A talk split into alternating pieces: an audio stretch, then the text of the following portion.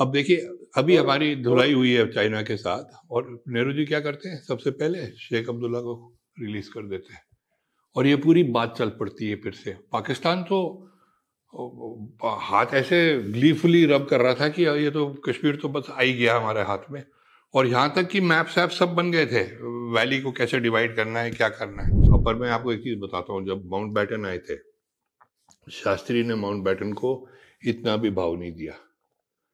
जवान ने इतना भी भाव नहीं दिया। बाकी जितने भी इंडियन लीडर्स थे ना माउंट बैटन से बहुत चिढ़ते थे। और ऑपरेशन गिब्रोल्टर का पूरा प्लान माओ ने बना के भुट्टो को दिया था।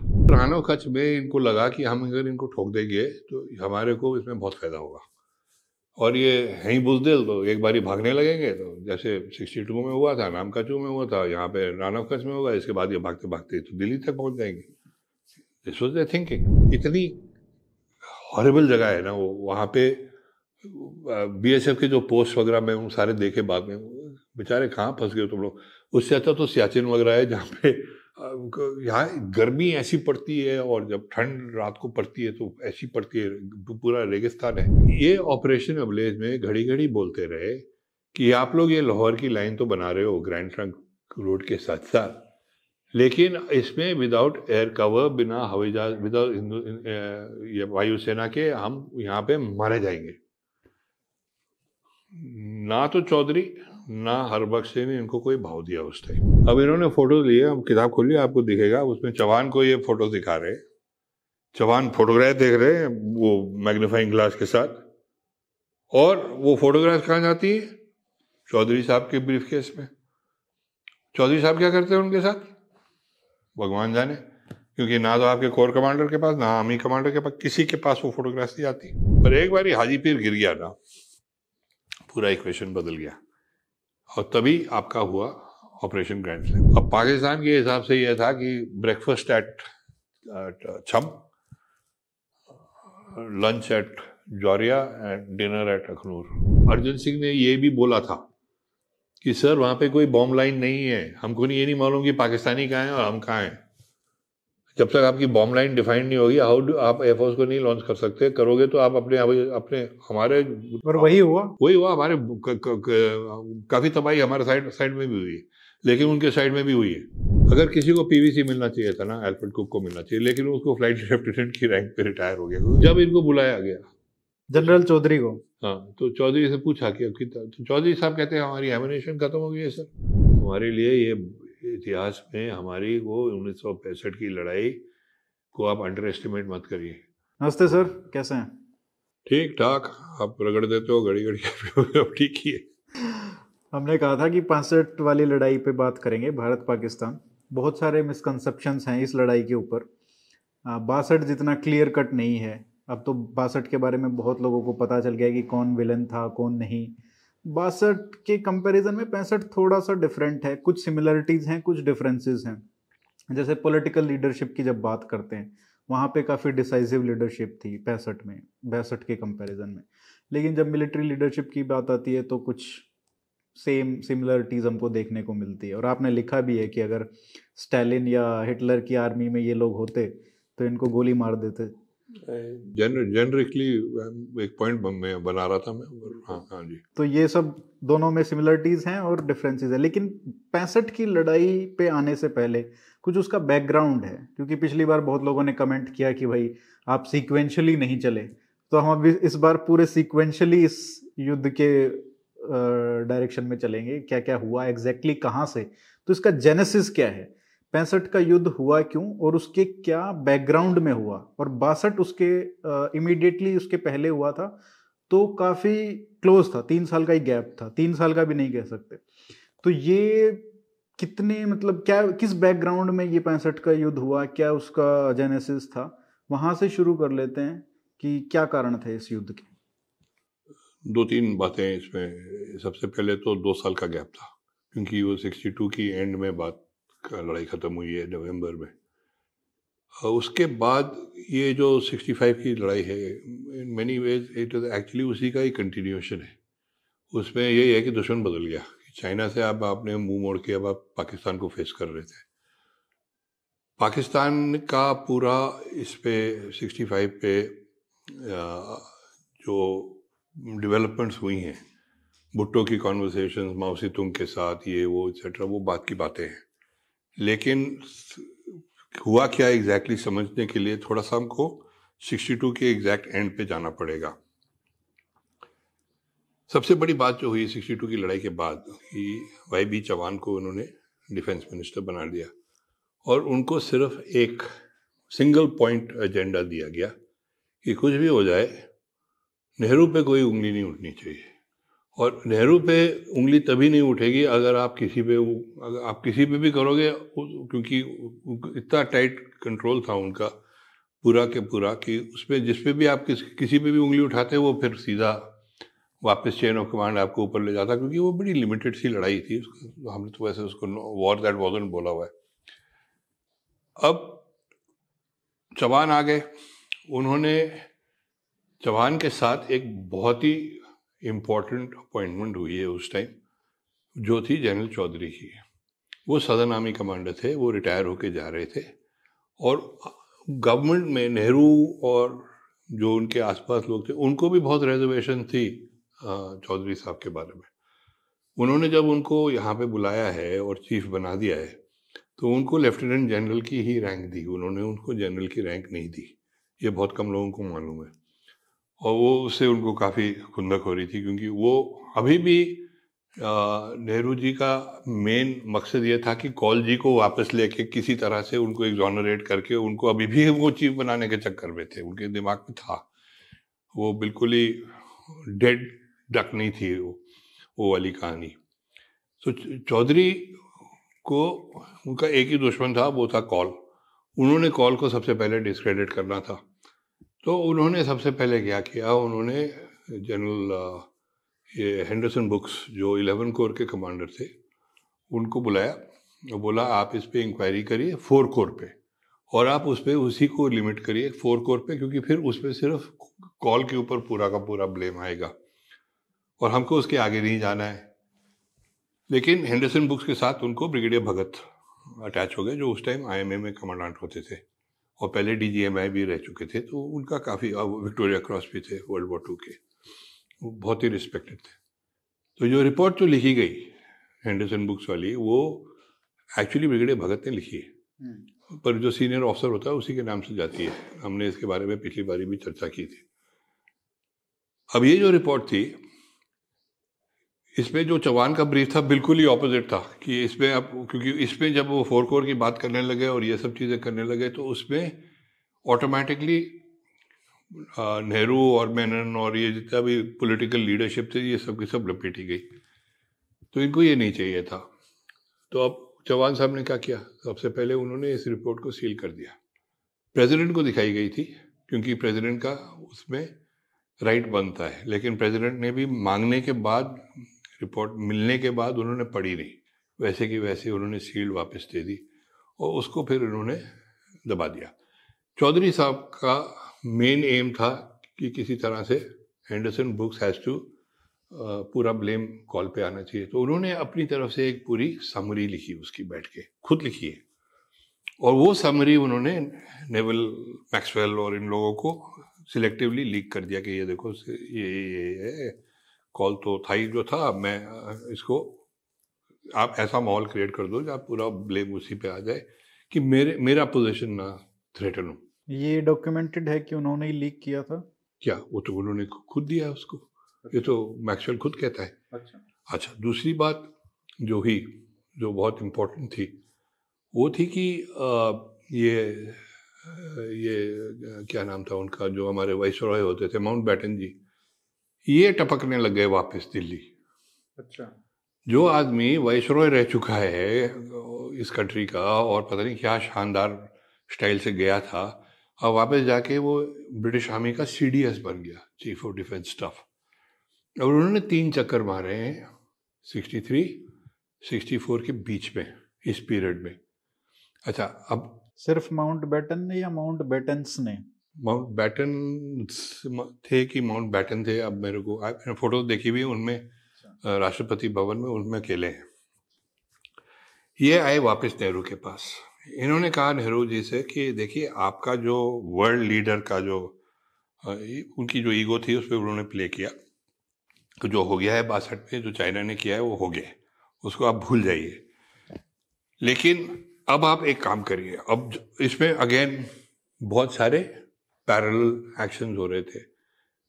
दी अमेरिकन जो अमेरिकन एड जो आ रही थी इंडिया को वेपन्स और इन चीज़ों में जो अंग्रेज़ जो ब्रिटिश जो एम्बेसडर था वो, वो ख्याल से उसका नाम भूल रहा हूँ मैं उसने इसको लिंक कर दिया कि देखिए British were not giving you the weapons weapons America से आ रहे हैं लेकिन अंग्रेज़ों इनका वो ग्रुप बना हुआ था ना they they were part of that Anglo Saxon group तो इन्होंने कहा कि अगर आपको ये वेपन वगैरह चाहिए अगर आपको हमारा एड चाहिए तो आप पहले कश्मीर को सॉल्व करिए। और बाउंड पैटर्न ने भी आके नेहरू को यही बोला कि देखिए आपका ये अनफिनिश एजेंडा है पार्टीशन का। आप स्टेट्समैन हो आप ये हो वो हो इनको बढ़ा चढ़ा के इन्होंने अब देखिए अभी हमारी धुलाई हुई है चाइना के साथ। और नेहरू जी क्या करते हैं? सबसे पहले शेख अब्दुल्ला को रिलीज़ कर देते हैं। और ये पूरी बात चल पड़ती है फिर से। पाकिस्तान तो हाथ ऐसे ग्लीफुली रब कर रहा था कि ये तो कश्मीर तो बस आ ही गया हमारे हाथ में। और यहाँ तक कि मैप सैप सब बन गए थे। वैली को कैसे डिवाइड करना है, क्या करना है। और एक उन्होंने फिर भेजा भी है। ये सब माउंट बैटन की प्रोडिंग पे हुआ है। उन्होंने फिर भेजा है एक डेलीगेशन को जो सरदार सोलन सिंह के अंडर थी। ये लोग गए वहाँ पे। एंड जिस दिन मीटिंग होनी थी, उस दिन भुट्टो की लालच ने हमको बचा दिया है। क्योंकि उसी दिन रेडियो पाकिस्तान ने अनाउंस कर दिया कि चाइना के साथ शसगाम वैली पे पाकिस्तान भाई भाई चीन के साथ हमने इनको शसगाम वैली दे दी है। ये रेडियो पे सुना है इन्होंने सवेरे जिस दिन मीटिंग होनी थी, जिस दिन ये कश्मीर का पूरा मामला हाल होने वाला था। इनके तो रंग उड़ गए। इन्होंने कहा, ये क्या हो गया सिक्सटी थ्री में जो शसगाम वैली है, आपको अंडरस्टैंड करना है शसगाम वैली है कहाँ? सियाचिन ग्लेशियर जो है, वो पचहत्तर किलोमीटर लंबा है। उसका जो नॉर्दर्न टेप है, वो है इंदिरा पॉइंट उसके पीछे से सजगाम नाला जाता है और वो जो ऊपर का हिस्सा है कश्मीर का, जिसके थ्रू चाइना ने अपना लिंक किया हुआ है हाईवे वो शसगाम वैली के थ्रू जाता है. तो पाकिस्तान ने जाके उनको बोला कि ये लीजिए, हम आपको ये सीड कर देते हैं. चाइना ने अपनी तरफ़ से वो जो सीडिंग का डॉक्यूमेंट है, उसमें यहाँ तक बोला हुआ है कि जब तक इंडिया और पाकिस्तान का ये नहीं होगा, उन्होंने वो प्रोविज़न डाल दी कि एक बारी जब ये होगा, तब ये रेटिफाई होगा, लेकिन पाकिस्तान ने पकड़ा दिया उनको। उसके पहले अयूब खान ने यहाँ तक बोला था कि हम इनको चाइना को एक भी स्क्वायर इंच नहीं देंगे। पर जब उसने देखा कि इंडिया की क्या हालत हुई तो उन्होंने कहा भैया उससे अच्छा तो दे ही दो इनको शसगाम वैली हम भाई भाई बन जाएँगे। उस चक्कर में हम बच गए। क्योंकि ये जो स्वरण सिंह वाली पार्टी थी ये बिना कुछ साइन करे वापस आ गई इंडिया। ठीक है? फिर भी matter did not stop Sheikh Abdullah ji पहुँच गए अपना कश्मीर में जहाँ अयूब खान जी बैठे हुए थे दोनों हाथ लगा के। और बोलिए आइए आइए अब तो बस अब आप बोलिए क्या कर रहे हैं कश्मीर का तो हो ही जाएगा क्योंकि नेहरू जी ने बोला है कि हम कर देंगे। हम्म। वो और फिर नेहरू जी डाइड और जिस दिन वो the day he is died I think April twenty क्या था उनकी डेट याद नहीं आ रही मुझे। ये शेख अब्दुल्ला और अयूब एक साथ थे वहाँ पे। और उसके बाद पूरा का पूरा पूरी कहानी बदल गई उलट गई। तो मतलब अगर उस उस दिन या कुछ महीनों में नेहरू अगर और ज़िंदा रहते तो कश्मीर भारत का हिस्सा नहीं रहता? नहीं पूरा उनका एग्जैक्ट को जो मैप्स हैं क्या क्या उन्होंने डिवाइड किया था पर वैली को ही डिवाइड करने को तैयार हो गए थे। अच्छा। इसमें उनके जो मैप्स बने हुए हैं उसके ऊपर जनरल पालक ने भी रेफरेंस दिया हुआ है war in the high Himalayas में। मुझे off the cuff exact map का क्या बाइफिकेशन कहाँ से लाइनें जा रही थी वो मुझे याद नहीं है लेकिन मुझे इतना मालूम है कि डेफिनेटली ये हो रहा था। अभी ये सीक्रेट हैं डॉक्यूमेंट्स नहीं नहीं। ये तो war in the high Himalaya general D K Palit तो डी जी एम ओ थे ये किताब कब की निकली हुई है? ये तो उन्नीस सौ अस्सी से मेरे ख्याल से सर्कुलेशन में। और उसका जो सेकंड हाफ़ है जिसके बाद वो उसमें वो भी बहुत क्रिटिकल है जनरल चौधरी के बारे में उनके रिमार्क्स पढ़ने चाहिए और हुआ क्या ये वो तो जनरल पायलट वो एक्चुअली जो कहते हैं ना बंगाली अफसर थे, मैं उनसे मिला था सिक्सटी टू के, वो मेरे घर आए थे और हम बैठ के उसके ऊपर काफ़ी चर्चा की थी, क्योंकि उन्हों के, उन्हें, उन्हों की एडवाइस पे सेला पे हमने डिफेंसेस बनाए थे, क्योंकि वो पहले सेवन ब्रिगेड के कमांडर रह चुके थे तवांग सेक्टर में। तो उनका काफ़ी ब्रिगेडियर उस टाइम डीजीएमओ होता था तो उसको बहुत पावर होती थी। आजकल तो रैंक्स गार्डर रिव्यूज़ के बाद नहीं कहाँ से कहाँ चले गए, लेकिन उस टाइम जो डीजीएमओ था वो ब्रिगेडियर था, और ये डीजीएमओ थे उस टाइम। बल्कि हमने पिछली बार बात नहीं की उनके बारे में, पलित जी के बारे में। जब उनका असेसमेंट अगर आप देखते हैं, जैसे आपकी बुक में काफ़ी जगह मेंशन है उनका एग्जॉस्ट तो उसमें भी आप मतलब दिखता है कि उनका जो असेसमेंट था चाइनीज़ का और पोजीशंस का वो काफ़ी अच्छा था जी उनका जो जनरल पायलट थे ना उन, उन मैं कहता हूँ कि वो थिंकिंग जनरल में वो काफ़ी हाई अप थे हम्म। और वो वो उन उनका अगर कई चीज़ों में उनका एडवाइस बहुत पॉजिटिव था पर जैसे मैंने पिछली बार ही बोला था दस परसेंट ग्रे दस परसेंट ब्लैक इनका ये जो इन्होंने अड़ गए थे ना कि इसको सेला में करो हम्म। और जो बाकी सब फिर मान गए तो सेरा को आप एकदम से फोर्टिफाई नहीं कर सकते थे। उसमें, क्योंकि वही वही वाला जमशन था कि चाइना ने आ गए हैं, मागो चू में बैठे हुए हैं, अब आगे नहीं आएँगे। पहले सोचा था नामका चू नहीं क्रॉस करेंगे, फिर बोला ना, मागा चू नहीं क्रॉस करेंगे तो ऐसे तो हो चुका ना। तो उसमें उन्होंने थोड़ा सा देवॉज एरर ऑफ़ जजमेंट है अब जैसे हम हालाँकि पैंसठ के बारे में बात कर रहे थे, लेकिन क्योंकि ये बात आ गई है पलित जी की आपने बात की तो ये हो गए, दालवी साहब हो गए इनकी जो बुक्स हैं, कई लोग बोलते हैं कि सेल्फ एग्जोनरेटिंग है। तो उसके बारे में आपका क्या ओपिनियन है? जी जब पलित साहब काफ़ी एज हो गई थी उनकी तो मैं उनको मिलने गया था, वसंत विहार में रहते थे। उनके घर के दरवाजे के बाहर एक सिक्किम स्टैग होता था, जो अब एक्सटिंक्ट है। बहुत ही सुंदर हेड ऑफ़ सांबर का ऑलमोस्ट डबल डबल साइज़ ले लीजिए आप। तो उन्होंने कहा कि मैं उनको मिलने गया तो वो उन्होंने कहा, मैं आत्मा मैं उनको बोला, मैंने दावत दी, मैंने कहा, घर आइए, खाना खाइए। तो आए। तो अपना सफ़ेद कुर्ता, पजामा बंगाली एरिस्टोक्रेसी के, वो उस किस्म के, उनका पूरा मैनरिज्म ही वो था। उनसे बात करने में बड़ा मज़ा आता था। और, वो आए और बैठे और अपने साथ एक पूरी ब्लैक डॉग की बॉटल लेके आए। और we sat we had a few drinks and we discussing ये सारी बातें होती रही। एक पॉइंट पे उनका एक आँसू निकलने लगे इधर से, जब हम 62 की बात कर रहे तो फिर उन्होंने कहा कि देखो कुणाल, तुम मेरे को आज पहली बार ही कोई मेरे को वही सवाल पूछ रहा है जो आज तक किसी ने मेरे से नहीं पूछे। और आज मुझे एक चीज़ से मेरे को हल्का लग रहा है कि अब मैं कई सारी चीज़ें बोल रहा हूँ आपको, और मैंने ये सब कई सारी चीज़ें किताब में कोट की है उनकी। जो जो इन्होंने बताया था।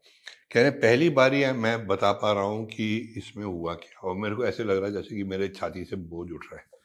किसी ने सवाल पूछे नहीं मैंने कभी जवाब नहीं दिया। हम्म।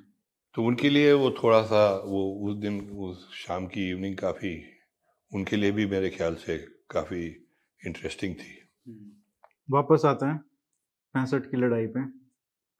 अब आपने बता दिया कि पॉलिटिकल बैकग्राउंड ये था कि कश्मीर पाकिस्तान के हाथ में जाने ही वाला था लेकिन फॉर्चुनेटली रुक गया। कही है तो यू नो ऊपर वाले ने लिखा हुआ था कि नहीं होना नहीं हुआ। क्योंकि कोशिश पूरी हो रही थी कि इनको दे दो। हम्म। उसके बाद नेहरू चले गए और फिर शास्त्री जी आ गए। तो यहाँ पे इमीडिएटली ट्रिगर क्या था? एक तो ये फ्रस्ट्रेटेड होंगे पाकिस्तानी की यार देखो अभी हमारे पास ये आने वाला था लेकिन ये छिन गया तो अब इनको एक तो ये था कि ये कश्मीर हमको लेना है और इनको एक ये भी ट्रिगर होगा कि बासठ में इनका बुरा हाल हुआ हिंदुस्तानी वो तो कहते हैं ना बुजदिल फौज बुजदिल फौज और हिंदू फौज हम्म। इसमें इन्होंने उनका पूरा माइंडसेट ही वो था कि ये बुजदिल है हम्म। घड़ी घड़ी बोलते हैं चाहे उनके आगे आगे के ट्रूप्स हों चाहे उनके जनरल हो उनका पूरा थिंकिंग ये था। इसमें क्या हुआ कि ये जब डेथ हो गई नेहरू जी की। उनकी जगह जब शास्त्री जी आए शास्त्री जी को भी अयूब खान और ये लोग ये सब पठान बड़े बड़े जो पठान जो भी थे ये लोग बड़ी बड़ी मुछे और और कहाँ शास्त्री जी जो उनके सामने तो शायद दिखाई भी ना दे लेकिन उन उन्होंने इनको बहुत मिसरीड किया। इन्होंने सोचा ये तो और भी ज़्यादा नेहरू से भी गए ये तो गए गुजरे होंगे लेकिन अपर मैं आपको एक चीज़ बताता हूँ जब माउंट बैटन आए थे शास्त्री ने माउंट बैटन को इतना भी भाव नहीं दिया। चौहान ने इतना भी भाव नहीं दिया। बाकी जितने भी इंडियन लीडर्स थे ना माउंट बैटन से बहुत चिढ़ते थे। और जब नेहरू का फ्यूनरल हुआ है, उसके लिए भी आए थे माउंट बैटन। उसमें भी उनको एक कुर्सी, एक साइड भी दी हुई थी इन्होंने। तो जो इंडियन लीडरशिप थी, नेहरू के अलावा, माउंट बैटन को ऊँचा, ऊपर बड़ा बड़ा के वो नहीं करने को तैयार थे। उनको सब मालूम था कि अंग्रेज़ों की हुकूमत ने क्या किया था इस देश के साथ। वो नेहरू जी की अपनी पूरी वो थी कि भाई अंग्रेज़ हमारे भाई भाई हैं उनको हम ये करेंगे वो उन्होंने उनको बहुत अच्छी तरह ट्रीट किया लेकिन जो बाकी इंडियन लीडरशिप है हम्म। उनको बहुत चिड़ थी इनसे क्योंकि उनको मालूम था कि इन्होंने क्या किया है आई I मीन mean, ये ये अभी की बातें थोड़ी ना है कि ये उन उनको हमसे ज़्यादा मालूम था क्योंकि दे लिव थ्रू दैट वो पूरे पीरियड में तो वो लोग अब उन्होंने तो अपने आँखों से देखा हुआ था अब क्या हुआ कि इन्होंने ये पाकिस्तानियों को ये लगा कि ये तो गई बात बात हाथ से। अब तो दो दो दो चीज़ें होने लगी भुट्टो का जो रईस था ना वो बहुत इम्पोर्टेंट है। अयूब खान एक फ़ील्ड मार्शल तो बन गए। आप उन्होंने अपने आप को बना दिया जनरल के बाद। हम्म। उन्होंने उनका जो वॉर टाइम रिकॉर्ड देखो ना वर्ल्ड वॉर टू में वो असम रेजिमेंट में थे। ये सारे इंडियन सीओज में सबसे खराब रिपोर्ट इनकी थी। अयूब खान। अयूब खान की। यहाँ तक कि वो डरपोक आदमी। उन्होंने कहा था लेकिन लेकिन अयूब खान का जो एडमिनिस्ट्रेटिव क्वालिटीज और जो उन्होंने पाकिस्तान के लिए किया मार्शल लॉ असाइड उन्होंने पाकिस्तान की मॉडर्न पाकिस्तान उन्होंने क्रिएट किया था। लेकिन उनको ज़्यादा लड़ाई करने की कोई वो नहीं थी। वो उनके उनके दिमाग में नहीं था कि इंडिया के साथ जाके पंगा लेना है। बल्कि 62 में उन्होंने इंडिया को ये भी ऑफ़र किया था जॉइंट पैक्ट अगेंस्ट चाइना अगर आपको याद रहे। अयूब खान का नेहरू ने रिप्लाई किया था अगेंस्ट हु अगेंस्ट अब अयूब खान का एक और चीज़ थी उनका जो पर्सनल इक्वेशन इंडियन सीओस के साथ था। अब मैं थोराट साहब की फिर बात करूँगा। थोराट साहब को अयूब खान ने चिट्ठी लिखी है जो मैंने देखी है बाय द वे जिसमें उन्होंने कहा है कि जो मेरा बेटा है जो बाद में पाकिस्तान का फॉरेन मिनिस्टर था बड़ा निकम्मा है। मैं आप मुझे एडवाइस दीजिए इसको कैसे मैं वो फादर अपने बेटे के बारे में। वो थोराट साहब से लिख रहे हैं कि आप बताइए मैं इसको कैसे लाइन पे लाऊं। तो थोड़ा अयूब का जो इक्वेशन इंडिया के साथ था वो थोड़ा सा मैं कहूँगा कि मिडिल पाथ था हुई वो ज़्यादा एग्रेसिव नहीं थे। लेकिन उनके उन्होंने एक बहुत बड़ी गलती की थी उन्नीस में। हम्म। जब उनका प्रेसिडेंशियल इलेक्शन हुआ है तो उनके अगेंस्ट फतेमा जी खड़ी हो गई जो जिन्ना की बहन थी। अब अयूब खान नॉर्मल कॉज पे वो इलेक्शन जीत लेते लेकिन उन्होंने चांस नहीं लिया और उन्होंने एक जुल्फ़िकार अली भुट्टो को कहा कि भैया तो उसको उनको आने दिया कि उन्होंने आके वो इलेक्शन थोड़ा बहुत रिक किया हम्म। और एक बार आप रिक करते हो फिर आप वो ब्लैकमेल पोजीशन में भी आ जाते हो। और ये बन गए वहाँ के फॉरेन मिनिस्टर और इनका राइज बहुत ही शार्प हुआ था। अब भुट्टो की बारे में दो या चीज़ें, दो चीज़ें याद रखिए, जब हम ये कहानी बता रहे हैं। सबसे पहले उनके जो बाप थे, वो जूनागढ़ के प्राइम मिनिस्टर थे, जिन्होंने जब पाकिस्तान और इंडिया का बंटवारा हो रहा था, उन्होंने ऑप्ट किया था कि हम जाएँगे पाकिस्तान में। प्राइम मिनिस्टर ने, और फिर उसकी जो लैंडिंग हुई थी खातियावार लैंडिंग, हमने एम्फीबियस लैंडिंग की थी 47 48 ज़्यादा से कर नहीं होता लोगों से। लेकिन this was there and it's very important sixty five के कॉन्टेक्स्ट में सो भुट्टो के दिमाग में ये पूरा एंटी इंडिया तो वो था ही। वो तो बिल्कुल ही उसका पूरा जितना पाकिस्तान आर्मी का क्रिएशन इंडिया की आर्मी इंडिया के और कश्मीर के ऊपर डिपेंड करता था, उतना ही भुट्टो भी रैबिट थे। अब भुट्टो जी ने क्या किया? इस टाइम वो, क्योंकि सजगाम वैली का भी तो इन्होंने तो किया था पूरा का पूरा। ठीक है ना?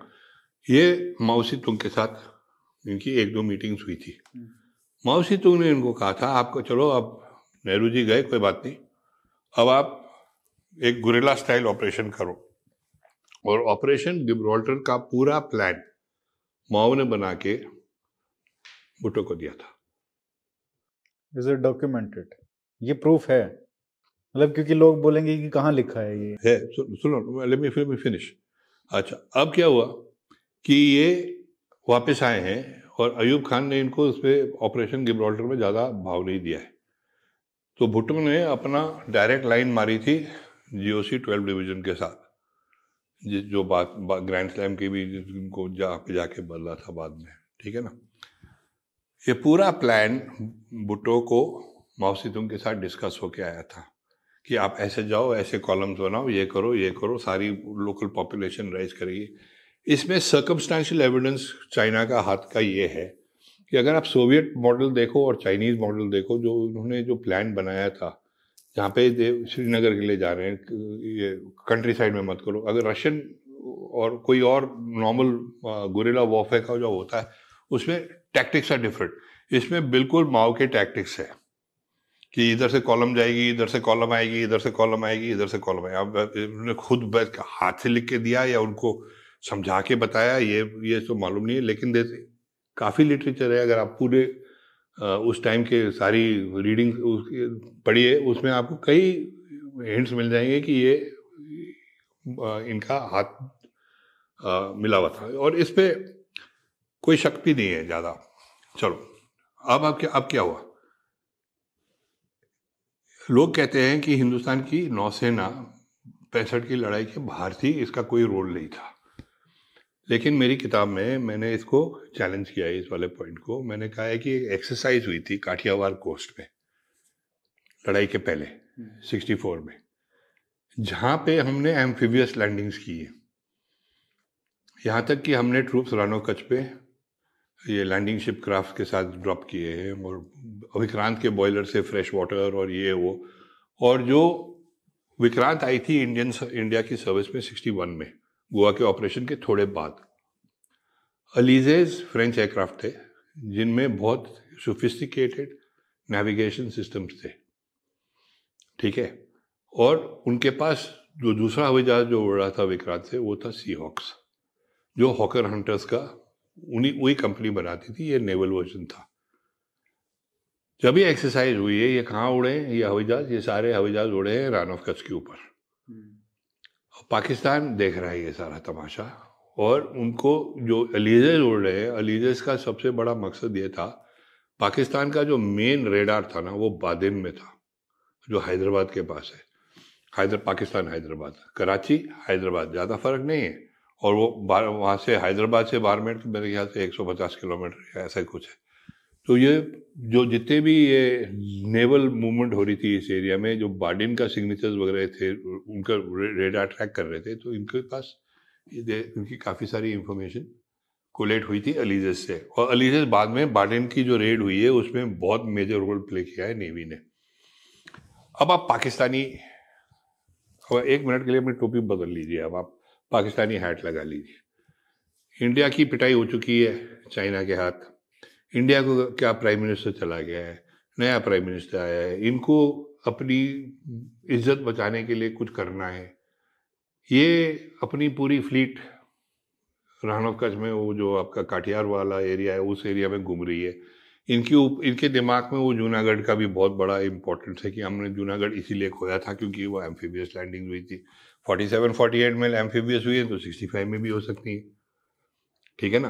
तो ये गुजरात पे ये रानव कच्छ पे थोड़ा घबराने लग गए। ये रानव कच्छ पे नहीं घबरा रहे थे, ये कराची पे घबरा रहे थे। कि अगर ये और इंडिया की 50 इंडिपेंडेंट पैरा ब्रिगेड का भी इसमें एक्सरसाइज में कोई रोल था।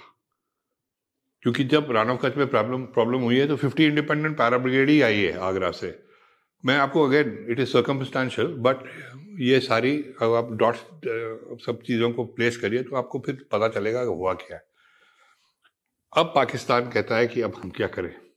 अगर इन्होंने यहाँ एम्फेबियस लैंडिंग कर दी तो ये गड़बड़ हो जाएगी, क्योंकि हमारी नेवी इनकी नेवी के सामने तो कुछ थी नहीं उस टाइम हमारी नेवी मतलब पाकिस्तान की नेवी इन्होंने क्या किया? इन्होंने कहा कि हम इनको यहाँ पे टेस्ट करते हैं रान ऑफ़ कच्छ में।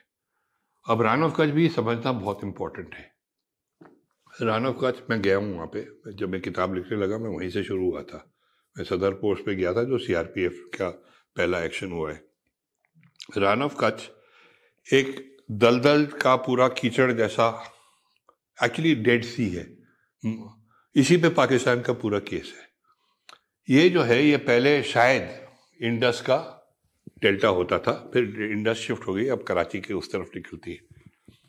ये जो एरिया है, इसमें सारा समुद्र का पानी टाइडल वेव के तो वापस आ जाता है मानसून के टाइप पे। और वहाँ पे थोड़े थोड़े आइलैंड्स बन जाते हैं, जिनको कहते हैं बेट्स ठीक है? ये करीबन 140 किलोमीटर या 150 किलोमीटर या 100 किलोमीटर एग्जैक्ट मेजरमेंट्स वो तो डिफर भी करती है थोड़ी बहुत। लेकिन पाकिस्तान का जो सिंध का इलाका है, वो हार्ड ग्राउंड है। उसमें कोई प्रॉब्लम नहीं है आपको। फिर ये पूरा रन का एरिया आ जाता है। और फिर आपका ये ये भुज और ये पूरी एरियाज़ का हार्ड ग्राउंड आ जाता है। पर ये दलदल का एरिया, ये दलदल हमारे कंट्रोल में था। ठीक है? पाकिस्तान का कहना था कि ये डेड सी है। इसमें मैरिटाइम लॉज अप्लाई करने चाहिए। पुराने ज़माने में गुजरात के जो जो कच्छ के महाराजा की बाउंड्री थी उससे हमको मतलब नहीं है। हमको मैरिटाइम बाउंड्री दीजिए। देखो आप ये रान ऑफ़ कच्छ के बीच में लाइन डालिए। हम्म। आधा हमारा है आधा तुम्हारा है। बस उनका पूरा क्लेम ये। उनके साइड में हार्ड ग्राउंड में कंजोर कोट वगैरह था जो हमारे हमारे कंट्रोल में था जो महाराजा के टाइम से इनके बाउंड्रीज थी। यहाँ से आपके ट्रेड रूट्स जाते थे। तो both Kanjarkot and Sardar post ये दोनों हमारे कंट्रोल में थे। हमारा एरिया था ये पूरा। ये जो है ना जो जो कंजर कंजर कोट जो है वो फोर्ट है। वहाँ पे उसके इमीडिएटली बाद सैंड ड्यून शुरू हो जाते हैं। वो अब पाकिस्तान में आ गया क्योंकि जो उन्होंने बाद में अवार्ड दिया उस पर इन्होंने पाकिस्तान को पता नहीं क्यों दिया पर दे दिया। लेकिन पहले इस युद्ध से पहले हमारे पास हमारा जो जो ट्रेडिशनल बाउंड्रीज कच्छ की है उसके हिसाब से कंजर कोट हमारे पास था। ठीक है? अब क्या हुआ? ये जो पूरी बाउंड्री थी ये कौन कंट्रोल कर रहा था? यहाँ पे कोई फौज तो थी नहीं। ये गुजरात पुलिस के पास थी और सीआरपीएफ के पास थी। सीआरपीएफ का पोस्ट था सदर पोस्ट पे और पाकिस्तान का इस पे एक और तमाशा हो रहा है साइडवेज एक तो उनकी अप्रिसिएशन की इंडिया क्या कर सकता है। ठीक है ना? हम्म। दूसरी साइड में इनके पास 1956 के बाद जब आइजन हार गए थे पाकिस्तान और ये सियाटो और सेंटो के मेंबर्स हो गए थे इनको बहुत ही बड़ी तादाद में इक्विपमेंट मिला था यूएस से वही मैं पूछने वाला था अगला सवाल कि इनका एक और अप्रिसिएशन ये भी था कि भारत एक तो पिट चुका है, एक लीडरशिप चेंज हो गई है, प्रधानमंत्री बन गया है और अभी ये शास्त्री जी आ गए और एक कश्मीर भी अब, जो कश्मीर का रेजोल्यूशन था वो भी नहीं होने वाला है। दूसरा ये था कि इनके पास जो हथियार थे और जो मतलब आर्टिलरी थी, वो वेपन्स थे, वो बहुत एडवांस थे कंपेयर टू इंडिया ये लोग अप्रिशिएट नहीं करते हैं कि भारत बहुत कमज़ोर था मतलब बहुत नहीं बट कंपेरेटिवली देवर वीकर हमारे पास कुछ नहीं था। इनके हमारे वर्ल्ड वॉर टू का जो इक्विपमेंट अभी भी चल रहा है। Exactly exactly. अब इनके पास आपने बहुत इंपॉर्टेंट पॉइंट बोला है। क्योंकि ये लोग बोलते हैं अपने इन्फीरियर एनिमी को हराया है पैंसठ में ज़्यादा बड़ी बात नहीं है। और हमारे पास बहुत ज़्यादा इक्विपमेंट था। हमारे हमारे पास मतलब पाकिस्तान की थिंकिंग के हिसाब से। उनके पास थे F eighty six sabre jets ठीक है? उनके पास थे F one O four star fighters इतने ज़्यादा नहीं थे, उनके एक एक या दो स्क्वाड्रन थे। बाकी इनकी सारी एफओस F eighty six sabre jets थी। टैंक्स इनके पास बहुत M forty seven M forty eight Patton tanks थे। ठीक है? जिसकी गन वगैरह, हमारा जो, हमारे पास एक ही टैंक था जो उसको मैच कर सकता था, वो वो था सेंचुरियन बाकी हमारे जो टैंक्स थे शर्मन उनके पास भी शर्मन्स थे। उनके पास और भी आमर था। उनके पास डेफनीज आ गई थी सबरीन्स ठीक है? और इनके पास ये उनकी नेवी के पास डेफनीज थे, उनकी एयरफोर्स के पास एफ़ एटी सिक्स थे और इनके पास साइड वाइंडर मिसाइल्स थी। हमारे मिक्स ट्वेंटी वन अभी आ ही रहे थे, क्योंकि जो बासठ की लड़ाई हुई थी रशिया और चाइना की कोई अग्रीमेंट हुई थी, इन्होंने रशिया ने होल्ड बैक कर दिए थे। तो हमारे मिग ट्वेंटी वन अभी इंडक्ट ही हो रहे थे। उस टाइम इंडक्ट मतलब दे पर उनका कोई अभी मेजर रोल नहीं बना था। अभी भी हमारी एयरफोर्स जो सिक्सटी टू में थी वही थी। ठीक है? लेकिन हमारे पास एक एयरक्राफ्ट आ गया था जो फिफ्टीज़ में आया था लेकिन उसको टाइम लगता है इंडक्ट होने में जो था नेट नेट बहुत हल्का हवाई जहाज़ होता है जैसे मारुति गाड़ी होती है वैसा है बिल्कुल छोटा सा। हम्म। जब मैं उन्नीस सौ बावन में फ़िल्म बना रहा था तो हमने ये नेट उन्नीस सौ बावन में? 1992 में। 92 हाँ, हाँ। बानवे। बानवे सॉरी। बावन फिफ्टी टू। हाँ।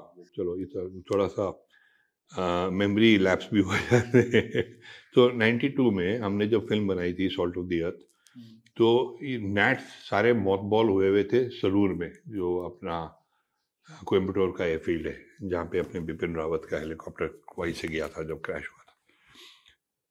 तो जब ये नैट्स को हमने सुपअप किया था फ़िल्म के लिए। तो खड़े हुए थे लाइन में। छोटा सा हवाई जहाज़ है उसके ऊपर तो सीढ़ी भी नहीं लगती वो सीधा पायलट हाथ लगा के ऐसे जंप मार के अंदर घुस जाता। तो जो ऑफिसर खड़ा हुआ था वहाँ पे दीप्ति को कहता है, दीप्ति मेरी वाइफ को, मेरे को कहता है कि मैम आप एक हाथ से इसको उठा के देखो। तो उसकी तरफ़ देखा ऐसे, फिर जो वो कह रहा था उसने किया, उसने एक हाथ ऐसे किया, उसका नेट का ऐसे हवाई जहाज़ उड़ गया। इतना लाइट हवाई जहाज़ था तो it was a fantastic thing पर उस टाइम अनटेस्टेड था। हमारे पास नेट्स थे। चलो ठीक है। अब पाकिस्तान बिल्कुल, कहते हैं ना ब्रिमिंग विद सेल्फ कॉन्फिडेंस कि चलो इनको दिखाते हैं। रान ऑफ़ कच्छ में टेरेन सहारा इनके एडवांटेज में। हम दलदल में लड़ रहे हैं। ये लोग, दलदल मतलब हार्ड ग्राउंड तो है, लेकिन इट इज़ अ सॉम्प ये लोग हार्ड ग्राउंड में बैठे हुए टेरेन का एडवांटेज इनके पास है। इक्विपमेंट का एडवांटेज इनके पास है, हर एक चीज़ इनके पास है उनकी मेरे ख्याल से एट डिवीज़न या कुछ बैठी हुई थी वहाँ पे जो या खान या कोई कमांड कर रहे थे। एक और चीज़ हुई थी 56 और इसके बीच में। जो इंडियन आर्मी और पाकिस्तानी आर्मी थी, इनके जो डॉक्ट्रिन्स थे ना, वो सारे ब्रिटिश डॉक्ट्रिन्स होते थे। आप ऐसे अटैक करोगे, आप ऐसे डिफेंड करोगे, आप ये करोगे, वो करोगे। अमेरिकन इक्विपमेंट जब आया ना तो अमेरिकन इक्विपमेंट के साथ अमेरिकन डॉक्ट्रिन्स भी आ गई थी। हम्म। अब आप कितनी भी एक्सरसाइजेस कर लीजिए, जब तक आप उसको लड़ाई भी नहीं ट्राई करोगे, तब तक आपको पता नहीं चलता कि इसका एग्जैक्टली कैसे होगा। अब अमेरिकन डॉक्टर में इनके आर्मड पर्सनल कैरियर इनकी इन्फेंट्री अब, जो हमारी इन्फेंट्री क्लैश करने को तैयार थी, इनकी इन्फेंट्री थोड़ा पीछे पीछे टैंक्स के पीछे पीछे आर्मड पर्सनल कैरियर्स पे आ रही थी। तो ये सारे डॉक्ट्रिन ये ट्राई आउट करना चाहते लेकिन सबसे बड़ी चीज़ जो इनको मिली थी, जो आपके सवाल में ही आ गया ये वाला पॉइंट और बहुत कम लोग जानते हैं कि इनके पास अनलिमिटेड आर्टिलरी थी of all calibres heavy medium light guns और एमिनेशन की तो आप भूल जाइए, कोई कस जब ब्रिटिश इक्विपमेंट उसके साथ एक एमिनेशन भी उतना ही, जब तक वर्ल्ड वॉर टू में बर्मा में अमेरिकन नहीं आए थे, उसके पहले तीन या चार राउंड फायर करते थे हम लोग ब्रिटिश आर्मी ठा ठा ठा उनके पास एमिनेशन ही नहीं थी। जब अमेरिकन आए, उसके बाद तो कोई सोचता भी नहीं था। उसके बाद आप 600 700 राउंड उड़ा दो, दिन में कोई फ़र्क नहीं पड़ता। उनका सैचुरेटेड स्टाइल ऑफ़ फंक्शनिंग जो है, वो अलग था। अब पाकिस्तान में जो उनके चीफ थे, उनका नाम था मूसा। और अयूब खान थे फ़ील्ड मार्शल मूसा को आग लगी हुई थी कि ये डॉक्ट्रिन को हमको ट्राई करना है। तो वो रानो कच्छ में इनको लगा कि हम अगर इनको ठोक देंगे तो हमारे को इसमें बहुत फ़ायदा होगा। और ये है ही बुजदिल तो एक बार ही भागने लगेंगे तो जैसे सिक्सटी टू में हुआ था नाम कचू में हुआ था, यहाँ पे रानो कच्छ में होगा इसके बाद ये भागते भागते तो दिल्ली तक पहुँच जाएँगे। This was the thinking so इन्होंने क्या किया? सबसे पहले गुजरात पुलिस के साथ कुछ पक गए हुए थे। तो वहाँ पे पेट्रोलिंग लाइंस में ये आपकी ये लाइन नहीं है वो लाइन नहीं है ये लाइन है वो लाइन तो उन्होंने इनके साथ कुछ गड़बड़ की थी। उस टाइम वन महार थी वहाँ पे उसमें उस टाइम कर्नल सुंदर जी थे। और ये थोड़ी छेड़खानी हो गई थी उसके ऊपर पेट्रोलिंग पर सुंदर जी तो अटैक करने के लिए बिल्कुल तैयार थे। उन्होंने कहा मैं तो जा रहा हूँ। लेकिन उनको जो उस टाइम ब्रिगेड कमांडर थे ब्रिगेडियर परांज पे उन्होंने रोक दिया। कौन? ब्रिगेडियर परांज पे। अच्छा। इसे तुमने मरना है। वो हार्ड ग्राउंड पे बैठे हुए सैंड ड्यून में एमएमजी लगा के तुम फ्रंटल अटैक करोगे करोगे क्या? अगर सुसाइड कमिट करना है तो जाइए। तो चलो, जो भी हुआ, फिर पाकिस्तान ने पहला लॉन्च किया है अटैक जो एक ब्रिगेड स्ट्रेंथ अटैक था, ये कंजर कोट के आगे सदार पोस्ट पे। सदार पोस्ट पे पच्चीस आदमी या कुछ थे, या सीआरपीएफ के। वो अड़ गए। और सदार पोस्ट में गया हूँ।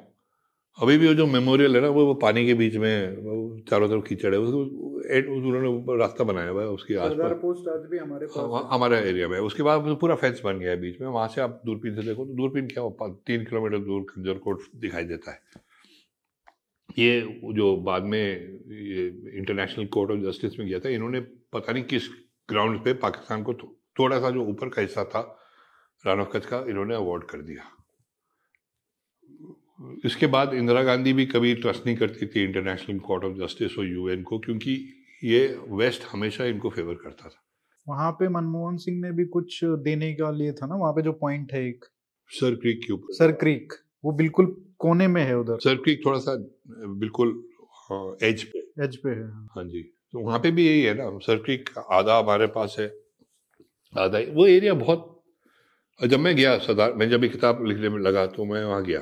तो मेरी ये आदत है कि वहाँ जाके जब तक ट्रेन ना देखो, आप उसको समझ नहीं आएगा कि वो क्या, हुआ क्या है। तो वहाँ मैं बीएसएफ वालों के साथ सरदार पोस्ट पे गया, वहाँ पे उनके नाम लिखे हुए थे। जाके अपनी श्रद्धांजलि दी और क्या कर सकते हैं वहाँ पे। और फिर एक बीएसएफ वाला आया, उसने एक कुर्सी थी उसके पास फोल्डेबल तो मुझे कहता है, साहब, आप जरा यहाँ बैठो पाँच मिनट के लिए। आप अपना दाहिने पाँव से अपना जूता उतार दो। मैं कहा ये क्या ट्रेडिशन है कि पोस्ट के पास? तो मैं मैंने पूछा नहीं मैंने बूट उतार दिया। उन्होंने कहा सर अब आप ये कुर्सी लगा दी उसने उसने कहा सर आप पाँव ना अपना ये पानी में डुबो दो जरा। तो वहाँ पे जो सॉम था उसमें मैंने पानी में वहाँ पे काफ़ी चिड़िया विड़िया हुई पहले और स्पॉट बिल्स तो मैं वो देख रहा था। दस पंद्रह मिनट मेरा पाँव पानी में था। फिर कहता है कि सर निकालो अब। बिल्कुल काला हो गया था पाँव। अच्छा। इतनी हॉरेबल जगह है ना वो वहाँ पे बीएसएफ के जो पोस्ट वगैरह में उन सारे देखे बाद में बेचारे कहाँ फंस गए तुम लोग? उससे अच्छा तो सियाचिन वगैरह है जहाँ पे यहाँ गर्मी ऐसी पड़ती है और जब ठंड रात को पड़ती है तो ऐसी पड़ती है पूरा रेगिस्तान है। और बिल्कुल वहाँ पे तो सबसे बड़ा प्रॉब्लम सांप और बिच्छू का है बिच्छू का है। हमारी जो 65 में कैजुअलिटीज हुई है ज़्यादा बिच्छू से हुई है। हम्म। क्योंकि जब वो बाद में जब फाइटिंग जब बंद हो गई सीज फायर हुआ तो हमने जो बेट्स पकड़े हुए थे वहाँ बिच्छू ही बिच्छू भरे हुए थे। फिर इनका काफ़ी तमाशा चलता रहा। हमारी एक वो नाइनटीन ग्रेनेडियर्स थी जो कैमल बटालियन थी। जो पहले सबसे पहले इंडियन कैजुअलिटीज हुई थी वो तीन ऊँट थे। हम्म। ये सदर पोस्ट के पहले जो अटैक हुआ था। सदर पोस्ट का तो थोड़ा बाद में हुआ था। तो उसमें जो पहली बारी पाकिस्तानियों ने फायर किया उन्होंने तीन हमारे नाइनटीन ग्रेनेडियर्स के तीन ऊँट मार दिए। उसके बाद वहाँ की फाइटिंग चल पड़ी। पर वो पाकिस्तान की तरफ़ से उन्होंने दो तीन ब्रिगेड अटैक्स मारे थे उस एरिया में। और ये 25-30 लोगों ने रोक लिया वो। सीआरपीएफ ने रोक लिया फिर उतने में ये ब्रिगेड आ गई अंदर। फिर 50 इंडिपेंडेंट ब्रिगेड भी आ गई। फिर जब इनका फाइनल अटैक आया है तब इन्होंने three comma three three para और फोर पैरा थे कि कौन सी थी पता नहीं मुझे भी एग्जैक्टली मेरे को फिगर याद नहीं है कौन सी पटल थी इन्होंने रोक लिया इनको। और आर सी एल जीप्स वगैरह के साथ इन्होंने इनके ऊपर फायर वायर करके रोका। उतने में हमने एक वैम्पायर सॉटी भी की वहाँ पे स्क्वाडन लीडर बारबोजा गए वहाँ पे। उन्होंने फोटोग्राफ्स ले ली ना ये सारे टैंक्स की। और अमेरिका के साथ इनकी एग्रीमेंट ये थी कि हम आपको ये सारे हथियार दे रहे हैं। अमेरिका का भी तो लॉजिक देखिए ना। हम आपको ये सब हथियार दे रहे हैं, पर इंडिया के अगेंस्ट नहीं यूज़ कर सकते आप। आप किसके अगेंस्ट यूज़ करोगे? वो बात हवा में थी। फिर हमने ये फोटोग्राफ्स दिखा दी कि देखो जी ये इनके तो ये पैटर्न टैंक्स लगे हुए हैं यहाँ पे ये हुआ वो हुआ। तो इसका फिर हुआ इसमें फिर अंग्रेज़ों ने आ, क्या कहते हैं आगे हैरल्ड विल्सन थे उनके प्राइम मिनिस्टर हम्म। उन्होंने ब्रोकर किया सीज फायर ये वो। और उनका यही था कि कश्मीर का इशू सोल्व करो और उनका सोल्व करने का मुद्दा था कि वो आप पाकिस्तान को दे दो। नहीं उन्होंने कहा कि रान ऑफ़ कच्छ में इन्होंने सोचा था कि हमारे को बिल्कुल ही ऐसे जैसे कि गर्दन उड़ा देंगे। लेकिन हमारी पलटनों जो तीन चार यूनिट्स वगैरह थी वहाँ पे, वो अड़ गई। हमने ये नहीं कहेंगे कि हमने इनको हरा दिया। और पाकिस्तान ने भी कुछ नहीं कर पाए। उनके भी टैंक्स आके एक पॉइंट पे रुक गए थे, इनको रोक लिया। अब पाकिस्तान का प्रोपागेंडा शुरू हो गया कि हमने जी राना ऑफ़ कच्छ में हिंदुस्तान की ऐसी धुलाई की, ऐसी धुलाई की है तो भागे जी वहाँ से, वो तो अपनी धोती छोड़ के चले गए जी, उनके लोटे भी वही पड़े हुए थे। उन्होंने ऐसे ऐसे कि उनकी तो रेडियो, पाकिस्तान न्यूज़ और बहुत ज़्यादा ये अपना प्रोपागेंडा के बाद में ये अपने ही शिकार हो गए। क्योंकि इन्होंने राना ऑफ़ को बड़ा चढ़ा के इतनी बड़ी विक्ट्री दिखा दी। सारी चीज़ें आपके पक्ष में हैं, ट्रेन आपके पक्ष में है, लेकिन आप फिर भी कुछ नहीं कर पाए। आप एक सीआरपीएफ पोस्ट को नहीं रन कर पाए। आपको जो हमारी दो तीन पैरा बटालियंस थी वहाँ पे, जो बाकी जो भी ट्रूप्स थे, अड़ गए। और उन्होंने they gave a good account of them रोक लिया इनको। ये इनका ये दो तीन किलोमीटर से आगे नहीं जा पाए ये लोग। और वे वहाँ पे फाइटिंग काफ़ी इंटेंस हुई थी, लेकिन शॉर्ट पीरियड की। उसके बाद इन्होंने हमने ये कर दिया, हमने वो कर दिया। तो ये मेरे ख्याल से मई, अप्रैल, मई के आसपास हुआ था, जब फिर ये ब्रिटिश लोग कूद गए इसमें। और उसी टाइम आपका कारगिल का भी तमाशा शुरू हो गया था। हम्म। और ये हमने चढ़ा था इन्होंने नहीं चढ़ा था। अच्छा तो इसका एक रिस्पॉन्स था कारगिल में जो कि अब वहाँ पे एक ब्रिगेडियर घाई थे। One two one independent brigade होती थी वहाँ पे। ब्रिगेडियर घाई जनरल हरबख्श सिंह के स्टाफ ऑफिसर रह चुके थे। उनको पता था कि जनरल हरबख्श सिंह का माइंडसेट क्या है। वो बड़े एग्रेसिव थे। अगर आपको यहाँ मारूँगा तो मैं यहाँ वो हाजीपीर में भी तो यही किया था। तो इन्होंने एक्चुअल वेस्टर्न कमांड से उस टाइम नॉर्दर्न कमांड नहीं होता था। वेस्टर्न कमांड से क्लियरेंस नहीं ली है उन्होंने। लेकिन चार राजपूत और मेरे ख्याल से वन गार्ड थी कौन सी? एक, एक गार्ड यूनिट थी। ये दो पलटनों ने कमाल कर दिया वहाँ पे। वो जाके आ, पहले तो फोर राजपूत ने इनके दो तीन पोस्ट खाली कर दिए। हमारे एक मेजर साहब भी मारे गए थे उसमें। काफ़ी लोग वी हैड कैजुअलिटीज उसमें। फिर गार्ड वाले भी फैंटेस्टिक परफॉर्मेंस थी कारगिल के आसपास। तो हमने जाके वहाँ पे ये दो तीन मेजर पोस्ट कैप्चर कर लिए जो हाईवे के उस तरफ़ थे जो पाकिस्तान के पहले उनके पास थे। तो जब ब्रिटिश हैरल्ड विल्सन जब ब्रिटिश ये एक as a punishment as a retaliation था जो रन ऑफ़ कच्छ में हुआ था। डायरेक्टली आप बोलो ना बोलो पर इन्होंने कहा कि ये हमसे इंटरफेयर कर रहे हैं हम करेंगे। और इन्होंने कोई ऐसे सरकार से कोई क्लियरेंस नहीं कर दिया। उसके बाद लोग काफ़ी खुश हुए क्योंकि पहली बारी कारगिल में इनकी थोड़ी ठुकाई हुई। नहीं तो हमेशा अग्रेसर यही थे। तो चलो जो भी हुआ वहाँ पे आ, उसके जो फोर राजपूत के पूरे रिकॉर्ड मेरे को मेजर बा, बाद में ब्रिगेडियर डी पी नायर से मिले थे जो आ, जो उस लड़ाई में थे। और उसके बाद जब ब्रिटिश ने सीज फायर किया, उन्होंने कहा कि ये इंटरनेशनल कोर्ट पे जाएगा ये, और जहाँ आप हो, वापस आ जाइए रन ऑफ़ कच्छ में। और कारगिल के पोस्ट भी इन्होंने विकेट करवा दिए और वापस दे दिए पाकिस्तान को। ये 65 की बात है। सब कारगिल की बात करते, सब सोचते हैं कि सिर्फ़ उन्नीस सौ निन्यानवे में जो कारगिल युद्ध हुआ 71 में भी कारगिल में वही फाइटिंग हुई है, जो 65 में हुई है, और 47 48 में भी हुई है। तो कारगिल में युद्ध पर युद्ध हो रहे और ये हमने उनको वेकेट कर दिए और वापस दे दिए। क्योंकि तो, इन्होंने जब बोला कि इसका सीज फायर करो तो हो गया। और सीज फायर के बाद हमारा एक प्लान था। ऑपरेशन अब्लेज ऑपरेशन अब्लेज जिसमें लाहौर को और सियालकोट को इनको टेक ओवर करने की या रन ओवर करने की एक प्लान था। ऑप अब्लेज जो था वो एक्चुअली रन ऑफ़ कच्छ की फाइटिंग का एक्सपेंशन के उस तरफ़ से देखा जा रहा था। हम्म। कश्मीर की तरफ़ से नहीं देख रहे थे। जब इम्प्लीमेंटेशन हुई वो कश्मीर से हुआ लेकिन उस टाइम जब before the British got involved Harold Wilson got involved उसके पहले इन्होंने कि अब अगर ये रान कच्छ की फाइटिंग आउट ऑफ़ कंट्रोल चली जाएगी तो क्या करना पड़ेगा? तो उस टाइम उन्होंने शास्त्री जी इन चीज़ों में बहुत क्लियर थे। हम्म। उन्होंने कहा देखिए अगर आपको बॉर्डर अगर ये आपको यहाँ पे छेड़ रहे हैं रान ऑफ़ कच्छ में छेड़ रहे हैं अगर आपका वो आपको नहीं सूट करता वहाँ पे फाइट करना आप जहाँ लड़ना चाहते खोल दीजिए फ्रंट मैं आपका हाथ पकड़ूँगा। आई विल पॉलिटिकल विल उनकी तरफ़ से बिल्कुल कड़क थी। उन्होंने कहा आपको जो करना करिए। तो उनके जो कमांडर्स थे उनको भी बड़ा कॉन्फिडेंस आ गया। तो ये 65 का ये पूरा तमाशा हुआ। और ऑप अब्लेज की भी बहुत सारी कहानियाँ हैं जो इम्पोर्टेंट है। क्योंकि उस टाइम पे आ, सबसे पहले तो आप लाहौर और सियालकोट का जो सेक्टर है उसको आपको दुआब के उसमें डिवाइड करना पड़ता है। एक रचना दुआब है। दुआब का क्या मतलब है? जो नदियों के बीच में जो ट्रायंगल बनता है। तो रचना हो गया आपका रावी और आ, ये चनाब तो उसको आप रचना दो आप कहते हो। और नीचे वाला हो गया आपका रावी और ब्यास। बड़ी तो, तो ये दोनों इस पर पूरा और ये डिवाइड होती है रावी नदी से। हमारी तो बाउंड्री भी रावी के साथ साथ चलती है ना। थोड़े से हमारे तरफ़ डेरा बाबा नानक पाकिस्तान का इस साइड में इंक्लेव है हमारे भी उस साइड में थे थोड़े गाँव रह गए थे वो रेड क्लिफ किसी भी कैसे उन्होंने बनाई थी वो सिर्फ़ रेडक्लिफ जी जवाब दे, दे सकते। लेकिन आ, ये पूरा जो एरिया था इसमें ऑपरेशन अब्लेज में इसमें पहली बारी जो मेन रिफ्ट हुआ है चौधरी और हरबख्श सिंह के बीच में।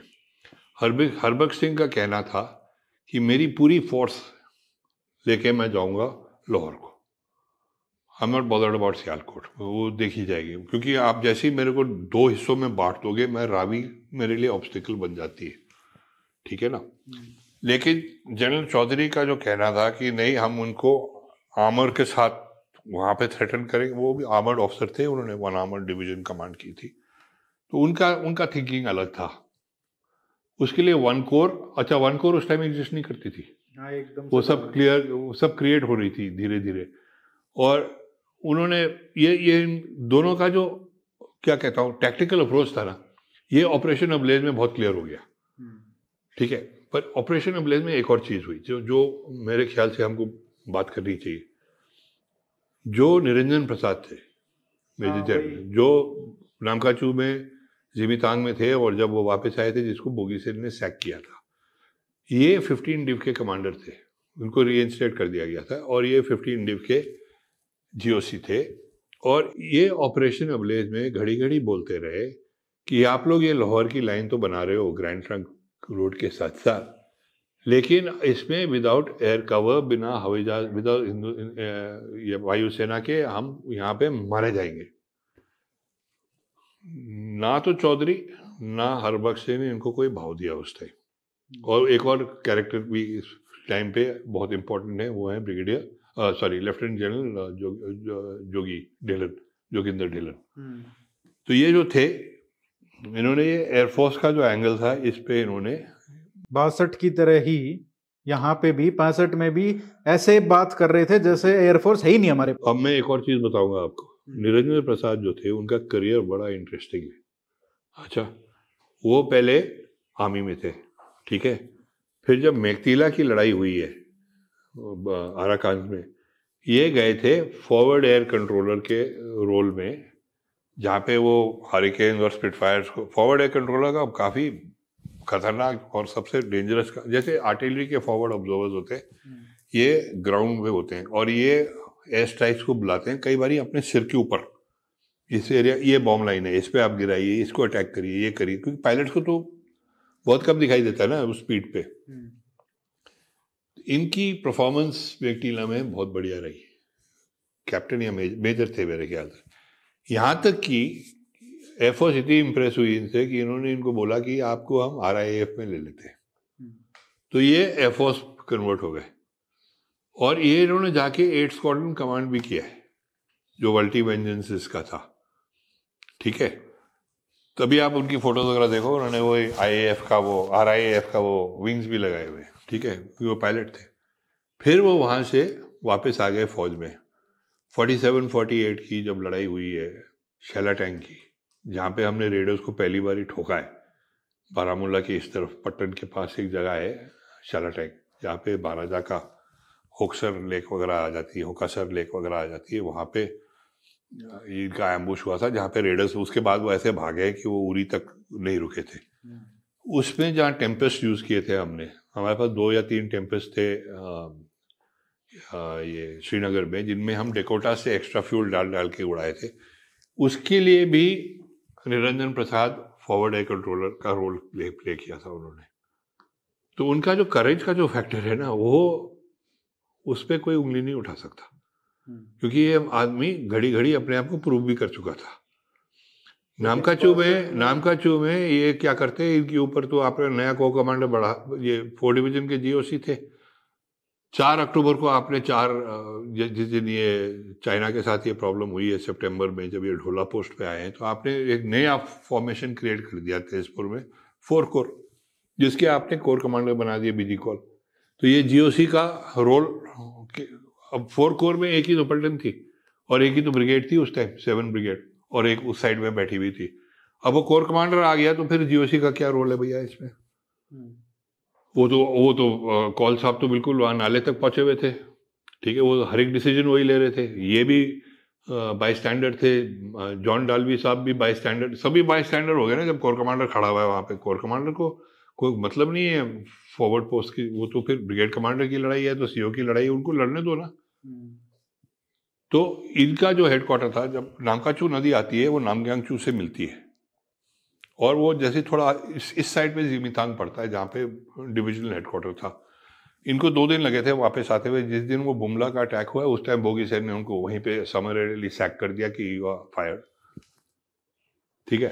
अब यही ऑफिसर 15 डिवीज़न का यही कहानी फिर से कह रहा है घड़ी घड़ी ये लाहौर में थे बेस्ड नहीं fifteen division fifteen division Amritsar. Amritsar. हाँ हाँ सॉरी अमृतसर में तो इन्होंने इन्होंने ये बोलते रह गए। इन्होंने कहा ये आप लोग क्या कर रहे हो? हम्म। और उन, उन्होंने अपने नोट्स में कहीं लिखा हुआ है कि ये वुली हेडेड अटैक प्लान बना रहे हैं और ये ये कभी नहीं चलेंगे। और उस टाइम पे ये भी अप्रिशिएट करने वाली बात है कि जब तीन जाट गई है अंदर तब उनको बोला था कि कनाल जो हमको टेक ओवर करना। एचुगल तो उसमें ना तो उनके पास मैप था कुछ भी कोई भी इंटेलिजेंस और यहाँ तो अभी अभी थोड़ा सा अभी कहाँ पे है? कुछ भी नहीं था आप ही के आप ही के व्यूअर्स ने पिछली बारी बोला था थोड़ा सिस्टमेटिकली जाना तो थोड़ा हाँ, सिस्टमेटिकली चलो मैं अभी इसी पॉइंट पे आते हैं। हाँ। ठीक है? हाँ। अब आप मैं आपको बताता हूँ क्या हुआ। इनके पास अब जोगिंदर ढिलन जो थे जो कोर कमांडर थे वो इंजीनियर ऑफिसर थे। हम्म। उनको ये तक नहीं मालूम था कि ये चुगल कनाल कहाँ है, क्या है, कैसे है। किसी को नहीं मालूम था। Zero human intelligence satellite images तो थी ही नहीं। कि हाँ जी, ये चुगल कनाल है, पाकिस्तान की सारी पाकिस्तान की पूरी डिफेंसेस इचुगल कनाल पे थी। जिसके पैसे हमने भरे थे। इचुगल कनाल जब उन्होंने डिफेंसिव बनाई है, लाहौर का मेन डिफेंस उस पर उसका जो वेस्ट बैंक है, वो हायर है। उसके ऊपर उन्होंने पूरी लाइन में पिल बॉक्सेस बनाए हुए हैं, जिनमें मशीन गन गन टैंक्स वगैरह और ये लो तो अब उसको आप अटैक करना बहुत मुश्किल हो जाएगा आपके लिए। उसके तीन चार पुल थे। उनको ये भी नहीं पता था कि पिल बॉक्सेस कैसे हैं। नहीं नहीं वो तो उनको जब आपको पता ही नहीं पिल बॉक्सेस है तो कैसे हैं का तो सवाल ही नहीं उठता ना। चाहे आप बरकी देखिए जहाँ पे भी एचुगल कैनाल थी वो ऐसे पूरी फोटोफाइड थी। और पाकिस्तान की डिविजन वहाँ बैठी हुई थी और उनके जो अर्ली वार्निंग एलिमेंट्स थे वो इस साइड में थे क्योंकि पाकिस्तान को डेप्थ नहीं है ना। इचुगल कैनाल आठ सात आठ किलोमीटर अंदर है। इंडिया का अटैक आएगा तो सात आठ किलोमीटर तो कुछ नहीं हो तो ले लेंगे। ठीक है? तो इनका पूरा डिफेंसिव प्लान इचुगल कैनाल पे बना हुआ था। यहाँ तक कि हमारे पास एक नक्शा नहीं था। पर सबसे अमेजिंग बात यह है कि जगीनाथ, जो 62 में एमवीसी मिला था उनको, जिन्होंने अपने कैनबरा में क्रिस क्रॉस करके सब फ़ोटोज़ ली थी। हमने पिछली बार भी उनके बारे में बात की थी। पूरे लद्दाख सेक्टर में और अरुणाचल में नेफा में उन्होंने सारे फोटोग्राफ्स लिए। कुछ लिए हुए थे सब कुछ दिया हुआ था। अब उनको बोला गया कि इचुगल कैनाल की फोटोग्राफ्स लेके आइए आप लेकिन जिस दिन बोला गया उस दिन तो अटैक कर दिया था। नहीं नहीं नहीं नहीं नहीं यूर ऑफ़ यूर रॉन्ग पाँच तारीख को पाँच सितंबर। यू आर रॉन्ग बिकॉज़ मैंने देखी हुई है फोटोग्राफ जगीनाथ अभी एक साल हो गया उनको गुजर हुए। वो मेरे साथ उन्होंने मेरी बासठ की किताब भी उन्होंने ही रिलीज़ की थी बॉम्बे में। मेरा उनसे कई बारी बातें होती थी। उन्होंने मेरे को 65 में मैंने वो फोटोग्राफ्स भी डाली हुई। इनको भेजा गया इचुगल कनाल की शॉट्स लेने के लिए। ये ग्यारह हज़ार की फुट पे उनको पूरी इचुगल कनाल के ऊपर से फिर दे डाइव डाउन उसकी पूरी फ़ोटोज़ वगैरह ली वापस आए इसके वो कैनबरा में एक ऑरेंज पटर या पुतर होता था वो बीप करने लग जाता है अगर आपके पीछे फाइटर लग जाते हैं। वो सब ड्रामा वामा हुआ ये वापस आ गए इन्होंने सारी सारी नहीं वहाँ पे ये ड्रामा बताना भी ज़रूरी है कि अपने ही पीछे लगे हुए थे फाइटर्स क्योंकि भाई साहब किसी ने बताया ही नहीं था कि हमारे जा रहे हैं वहाँ पे। वो तो टॉप सीक्रेट होता है ना हमेशा। तो हमारे स्क्रैम्बल हुए थे। अब इन्होंने जो फोटोग्राफ लेके आए हैं ये जो ड्रामा हुआ है वो तो हवाई जहाज़ में ऊपर जो ड्रामा हुआ हुआ। अब इन्होंने फ़ोटो लिए अब किताब खोली आपको दिखेगा उसमें चौहान को ये फ़ोटो दिखा रहे चौहान फोटोग्राफ देख रहे हैं वो मैग्नीफाइंग ग्लास के साथ। और वो फोटोग्राफ कहाँ जाती है? चौधरी साहब के ब्रीफ केस में। चौधरी साहब क्या करते हैं उनके साथ? भगवान जाने क्योंकि ना तो आपके कोर कमांडर के पास ना आर्मी कमांडर के पास किसी के पास वो फोटोग्राफ नहीं आती। आपके जो फॉरवर्ड अटैकिंग आप, आप तीन जाट की बात कर रहे हैं डोगराए में उनके सपोर्ट में तो ये थे ना ये सिंध हाउस वाले उनमें मेजर, मेजर ब्रिजेंद्र सिंह उनको गुच्चन कहते हैं। बहुत ही उस टाइम सेकंड लेफ्टिनेंट उनकी परफॉर्मेंस फैंटास्टिक थी। उन्होंने दो तीन पैटर्न भी उड़ा दिए थे शर्मन से। उनसे उनको वो जो बता रहे हैं हम वो कहते हैं हमारे शर्मन तो स्टार्ट भी नहीं होते थे भैया हमको उनको टो करना पड़ता था। और हम हमने पूरे पहले से पोजीशंस बनाई हुई थी उसको टो करो अगर ज़्यादा चलाओगे तो ओवर हीट हो जाएँगे। उनकी तो गंज भी पैटर्न के सामने कुछ नहीं थी। तो कहते हैं हमने जब मैप्स मांगे सब हमारी तरफ़ देखने लगे कि तुम क्या मांग रहे हो? एक है मेजर जनरल डी के मेहता जो डेकन हाउस में थे। वो एक दूध की गाड़ी में गए थे सिविल क्लोथ पहन के देखने। वो बिल्कुल। हाँ वो कह रहे हैं मेरे को हमको पहली बार ही हमको वहाँ जाके पूछ रहे पुलिस वालों को भैया ये इचुगल कनाल है क्या?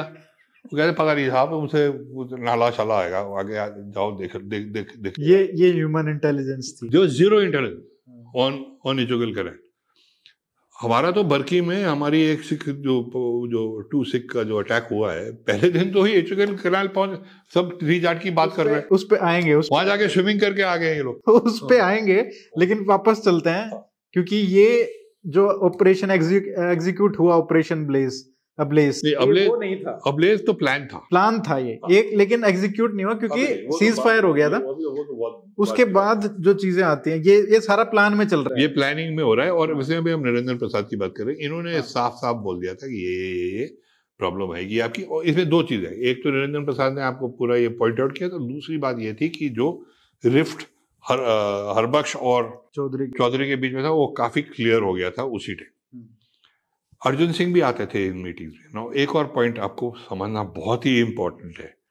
ये सबसे बड़ी बात ये है। अर्जुन सिंह और जो नेवी के चीफ थे एडमिरल वाइस एडमिरल थे उस टाइम और ये भी एयर वाइस मार्शल थे। एयर मार्शल थे। एयर चीफ मार्शल नहीं थे ये। थ्री स्टार थे दोनों। एयरफोर्स के और नेवी के थ्री स्टार थे। चौधरी फोर स्टाफ थे। और चौधरी की सीनियोरिटी इनके ऊपर चार या पाँच साल की नहीं थी चार या ये दस साल की थी। वो तो अंकल स्टेटस हो गया आपका।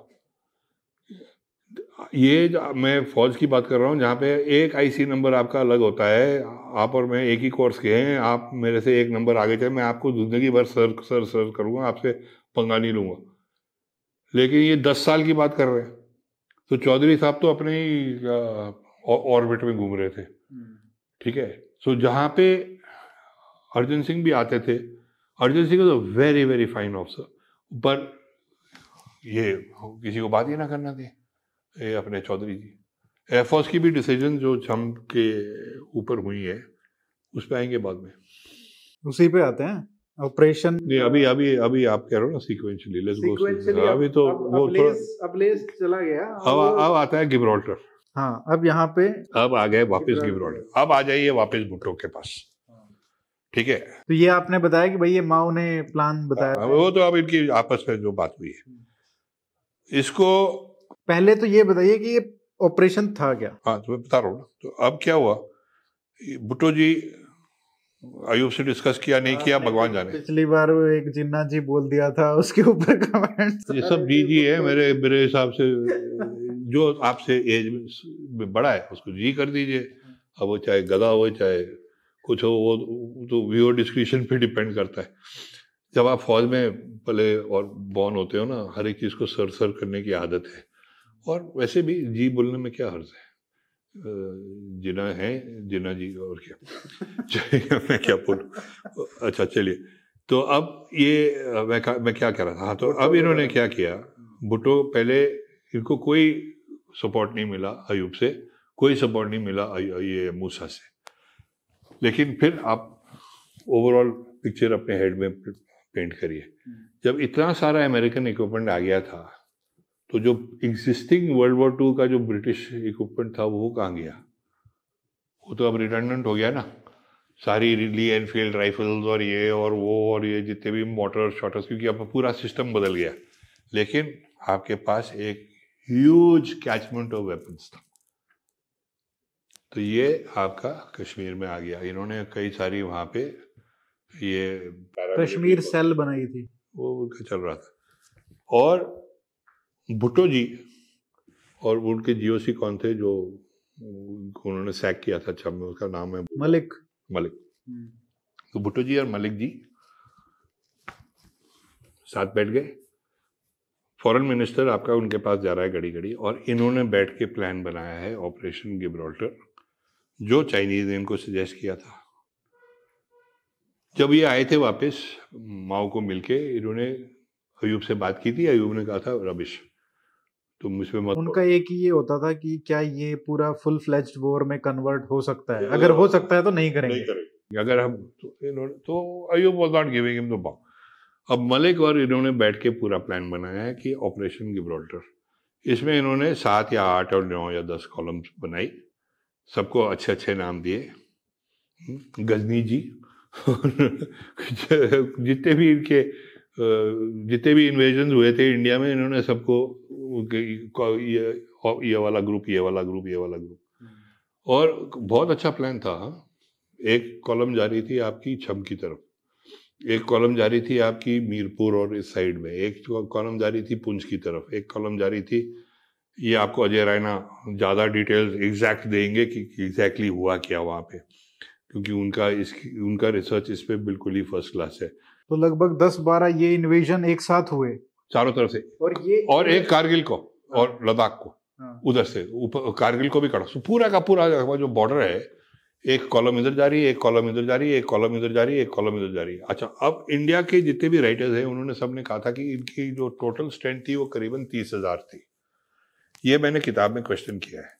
पाकिस्तान कहता है कि नहीं, हमारे छः हज़ार, सात हज़ार आदमी थे। छः हज़ार, सात हज़ार भी बहुत होते हैं, लेकिन मेरा मेरा जो एस्टिमेट है, वो कैलकुलेशन अगर मैथमेटिक्स कर, वो देखे उसमें करीबन बारह या पंद्रह हज़ार के बीच में होगी उनकी टोटल स्ट्रेंथ उससे ज़्यादा आप सस्टेन भी नहीं कर सकते ना लॉजिस्टिकली और ये सब। तो अब वो सारा कैलकुलेट करिए तो आपका करीबन दस, ग्यारह हज़ार, और मतलब एक एक कॉलम आपकी एक इन्फेंट्री बटालियन की स्ट्रेंथ हो गई।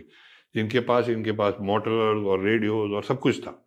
रेगुलर फुली इक्विप पार्टीज़ और ये आ गए। एक और बात जो हमने मिस कर दी है क्योंकि ये सीक्वेंस में बात कर रहे हैं हम यहाँ पे ये बात करना भी ज़रूरी है कि हमारे जो सो कोल्ड बंकर्स थे इन फॉरवर्ड पोजीशंस में उनकी हालत क्या थी? उनके पास क्या था? देखिए ये बंकर्स का सवाल नहीं। आपके दो बल्जेस है वहाँ पे। एक हाजीपीर बल्ज है और एक किशनगंगा का बल्ज है। ये दोनों जो बल्जेज हैं, वो हमारे एरिया में पाकिस्तान का काफ़ी इंग्रेस है पहले ही। उनको वहाँ से इन्फिल्ट्रेट करने में बहुत आसान है। वो एरिया बहुत मुश्किल एरिया है। उसको आप आज भी सैटेलाइट्स ये, वो करके अभी भी कई सारी उसी एरिया से अब तो थोड़ा मेरे ख्याल से पूरा फेंस हो गया ये वो। लेकिन ये बहुत ही डिफ़िकल्ट एरिया है। और अगर वो बल्ज है तो वो आपके एरिया अंदर आके बैठे हुए पहले ही तो उनको स्प्रिंग बोर्ड मिल जाता है। कुछ भी कर सकते हैं।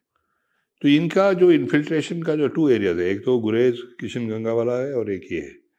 तो ये दोनों इनके एडवांटेज में और वहाँ पे आपकी जो फॉरवर्ड डिप्लॉयड पलटने होती हैं, उनके बीच में गैप्स होते हैं। उन पर आप उस टाइम तो एलओसी वगैरह बहुत ही अलग थी। अब अब तो पूरा गार्डेड है। और अब अब आपकी जितने सिपाही अब लगे हुए हैं उस टाइम तो परसेंटेज भी नहीं होगा उसका। हम्म। तो वो गैप से तो ये आ गए अंदर। आने में अंदर आने में इतनी कोई बड़ी बात नहीं थी उस टाइम प्लान क्या था इनका?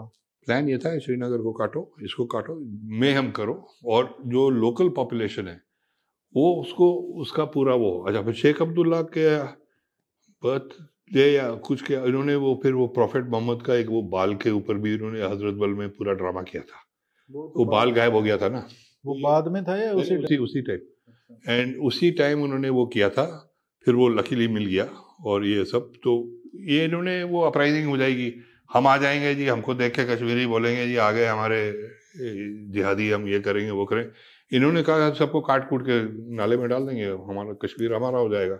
तो इनकी ये सारी कॉलम अंदर आई है और देवर नॉट डिटेक्टेड कि इन्होंने इसको कोई किसी को कोई आइडिया नहीं था कि ये आ रहे जब ये अंदर आ गए तब गुल, गुलमर्ग के पास बकर वालों ने हाँ, पहले ही रिपोर्ट्स दी हैं फिर उसके बाद ये सब यूनिफॉर्म में भी थे ना उनके वो एक लाइट ग्रीन कमीज और वो उनका एक फॉर्म ऑफ़ फौजी यूनिफॉर्म नहीं थी लेकिन उनका तो सबको पता फिर पता चलने लगा कि यहाँ पे भी इन्फिल्ट्रेशन हो रही है यहाँ पे भी हो रही है।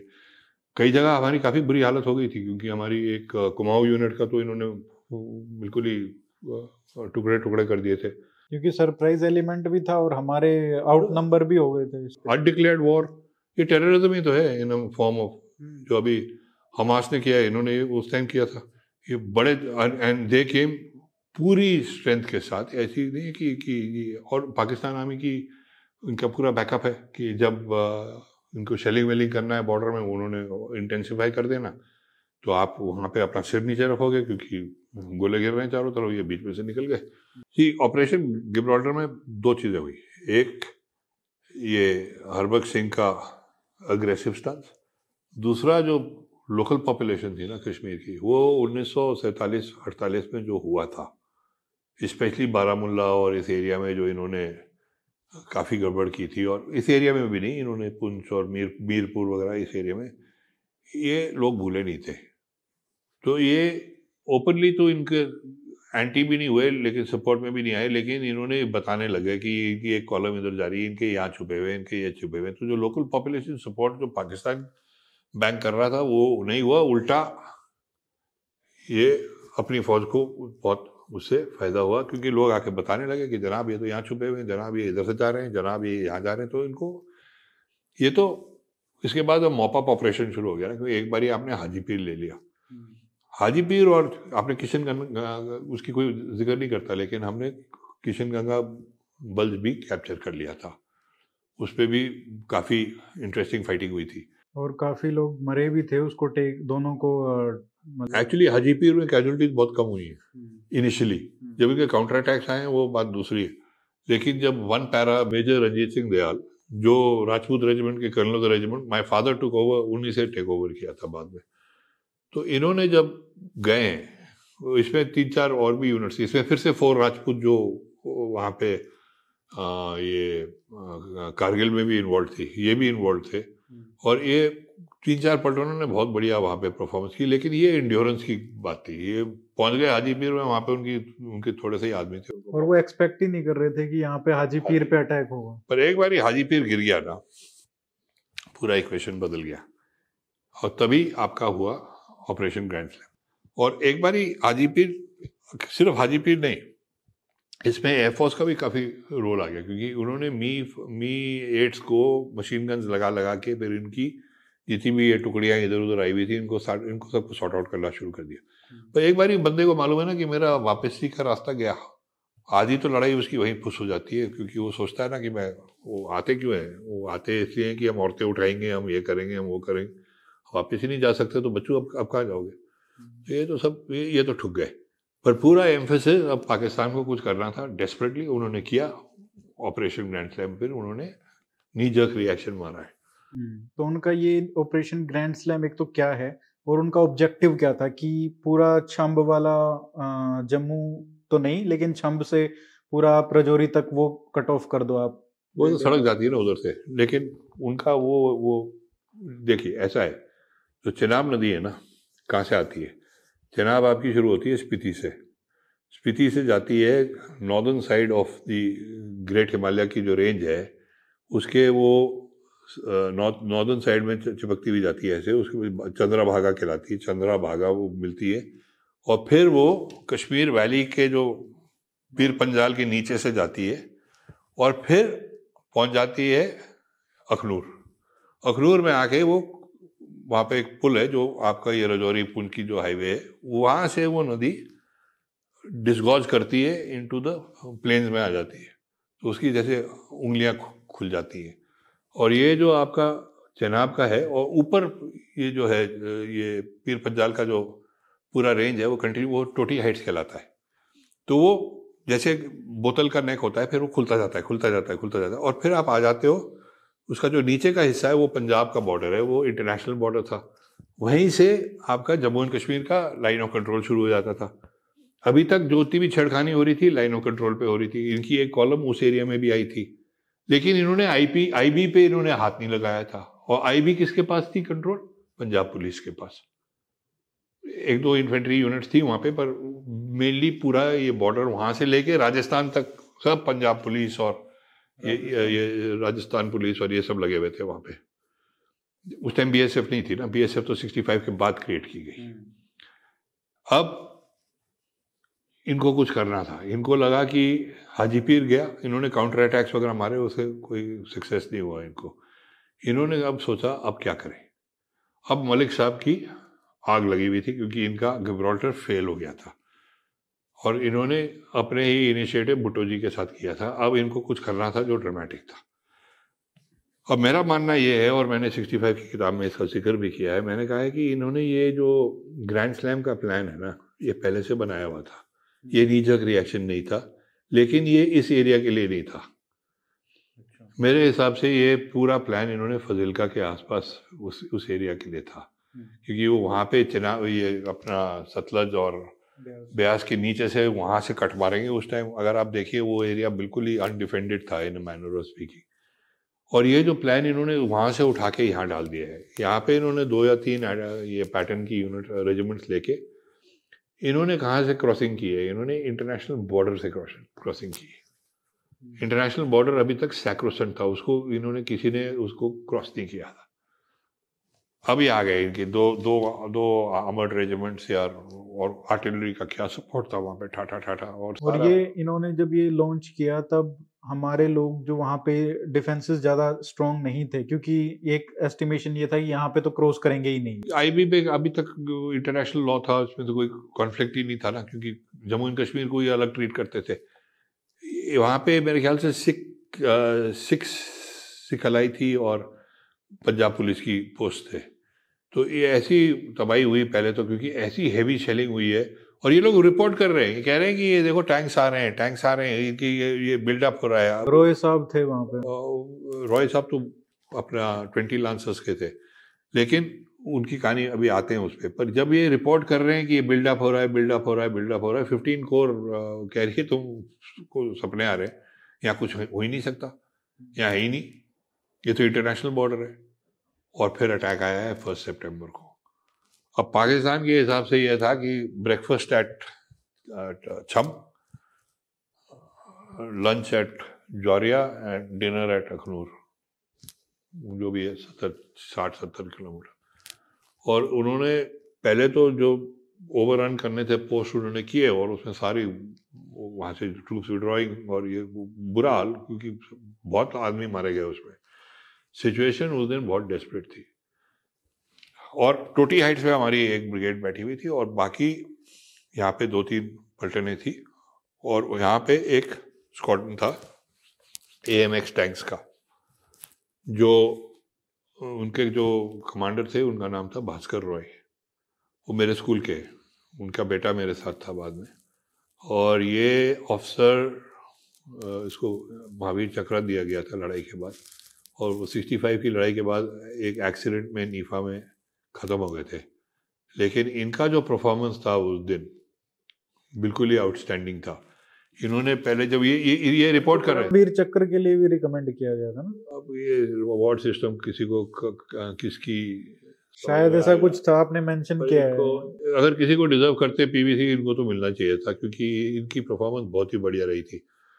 तो इन्होंने क्या किया था जब ये ये रिपोर्ट कर रहे थे पहले कि देखो ये ऐसे ऐसे ऐसे ऐसे यहाँ से उनके ब्रिगेड कमांडर मेरे ख्याल से ब्रिगेड मोहिंदर सिंह थे। हम्म। और टेन डिव तो उस टाइम थी नहीं वो भी पेपर पे थी ना ये जो है वन कोर क्रिएट हो रही थी ये उनका हेडक्वार्टर बैंगलोर में बैठा हुआ था उस टाइम हम्म।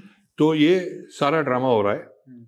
और ये A M X tanks French light tanks होते थे। इनकी इनकी फायरिंग रेंज पैटर्न के सामने कंपेरेबल भी नहीं थी। उनका मेरे ख्याल से फिफ्टीन हंड्रेड यार्ड था इनका थाउज़ेंड यार्ड था। फाइव हंड्रेड वो मैंने गलत बोला है किताब में। उसका किसी ने बाद में पॉइंट आउट किया था कि एम का रेंज उससे थोड़ा ज़्यादा है और फिर भी कंपेयर नहीं करता एग्जैक्टली तो इनका जो अटैक आया, इन्होंने एक तो ये ए एम एक्स वाली पलटन, ये ये ये अड़ गए। पर उस दिन शाम तक सिचुएशन बहुत ही डेस्परेट थी। ये पहुँच गए थे जौरिया तक, धक्का अटैक करते हुए। और उस स्टेज पे एयरफोर्स भारतीय वायुसेना को डेस्परेट प्ली आई है कि हमको बचाइए। और उसकी कहानी जो है, वो भी बहुत ही इंट्रीगिंग है। क्योंकि क्या हुआ था, जिस दिन ऑपरेशन ग्रैंड स्लैम सुबेरे अटैक आया है, उस दिन आर्मी चीफ चौधरी साहब श्रीनगर में थे। ये डॉक्यूमेंटेड है। ठीक है? अब जब ये हुआ उन्होंने कश्मीर कटोच को बोला कि तुम अब इसको होल्ड करो मैं जा रहा हूँ दिल्ली और यहाँ पे अब वहाँ पे देखते हैं क्या करना है। और ये टेक ऑफ़ करे हैं श्रीनगर से दस बजे सुबह पठानकोट रुक गए फिर। ये गए कहाँ? ये गए पठानकोट। और पठानकोट में ये दो तीन घंटे वहाँ पे इन्होंने क्या किया है वहाँ पे भगवान जाने लेकिन ये पहुँचे हैं दिल्ली चार बजे। उसके बाद पूरा डॉक्यूमेंटेड है। वो अर्जुन सिंह के रिकॉर्ड्स इनके रिकॉर्ड्स आर्मी हेडक्वार्टर्स के रिकॉर्ड सीधा एयरपोर्ट से ये लोग भागे हैं वहाँ पे चौहान साहब के पास। चौहान साहब ने बोला है कि आ, क्या करना है? उन्होंने कहा कि we have to launch air force situation बहुत ग्रिम है। उन्होंने कहा गो हेड अब एयरफोर्स आ गई तो पूरा एस्केलेट हो जाता है ना। किसी और लेवल पे चला जाता है।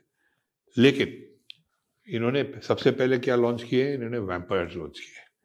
वैम्पायर हमारे एंटीक्वेटेड एयरक्राफ्ट थे, वो दो twin tail aircraft is good aircraft but उसको, उसके सामने आपके एफ़ एटी सिक्स सेवर के सामने तो कुछ नहीं था। तो हमने तीन वेव्स चार चार चार की भेजी है वैम्पायर्स की। और उसमें से जो पहला लॉट गया है, उसमें से तीन को इन्होंने शूट डाउन कर दिया पाकिस्तानी से। और जो बाकी, उसके बाद इन्होंने मिस्टेज भी भेजे हैं, लेकिन ये प्लान किसने बनाया था? इसकी रिस्पॉन्सिबिलिटी अर्जुन सिंह के सिर पे बहुत सालों तक थी कि आपने वेम्पायर्स क्यों लॉन्च किए?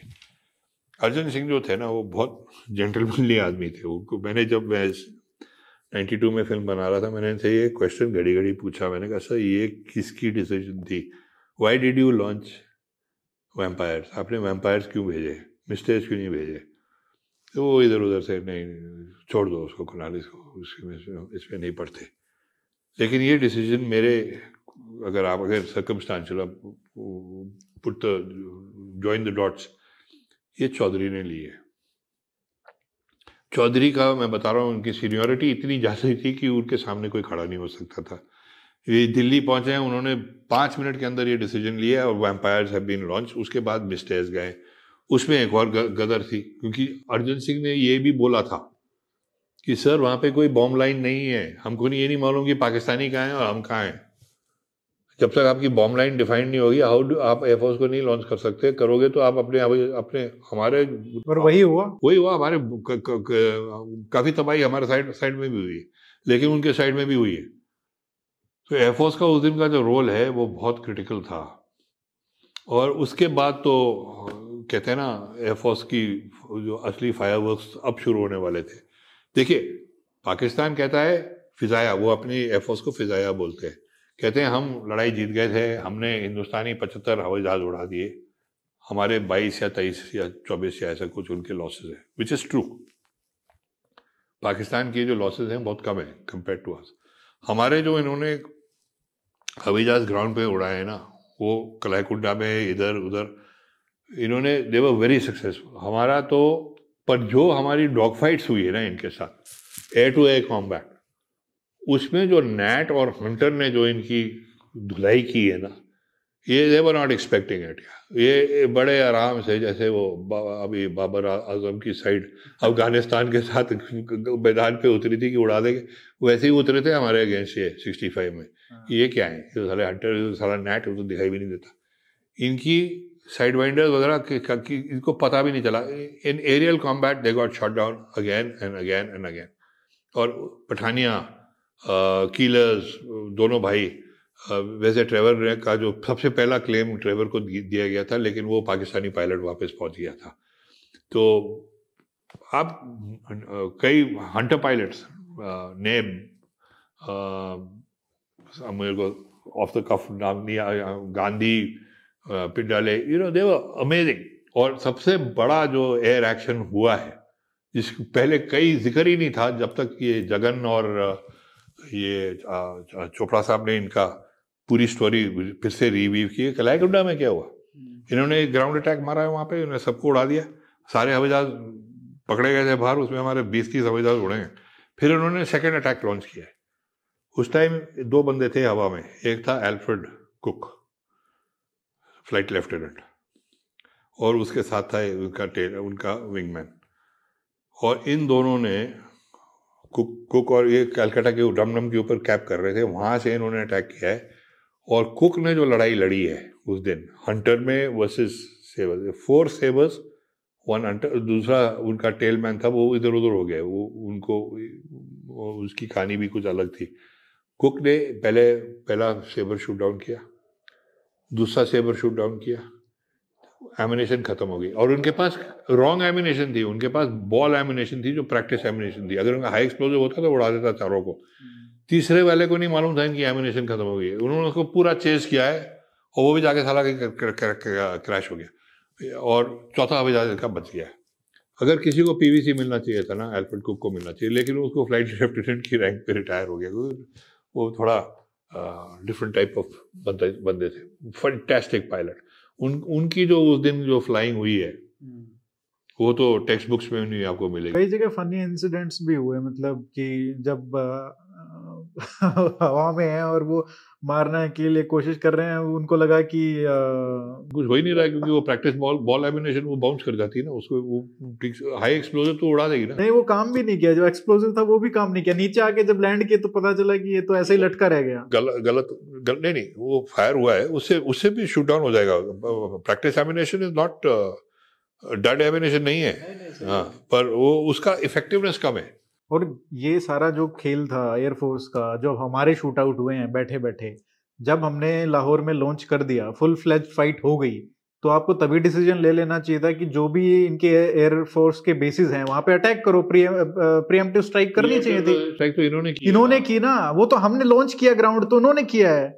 लेकिन हमको करना चाहिए था अगर हम अपनी आर्मी भेज रहे हैं आईबी को वो इलेक्ट करके हम कर दिया है कि भाई अब तो अरियान ये भी इनका वो जो ग्रैंड स्लैम का मैं बता रहा हूँ ना वहाँ पे उन्होंने प्लान बनाया हुआ था। ये प्रीएम्प्टिव स्ट्राइक का भी इनका अलग सा पहले से प्री प्लान था। हम्म। तो इनका बावन हवाई जहाज़ अटैक करने वाले थे हमारे को।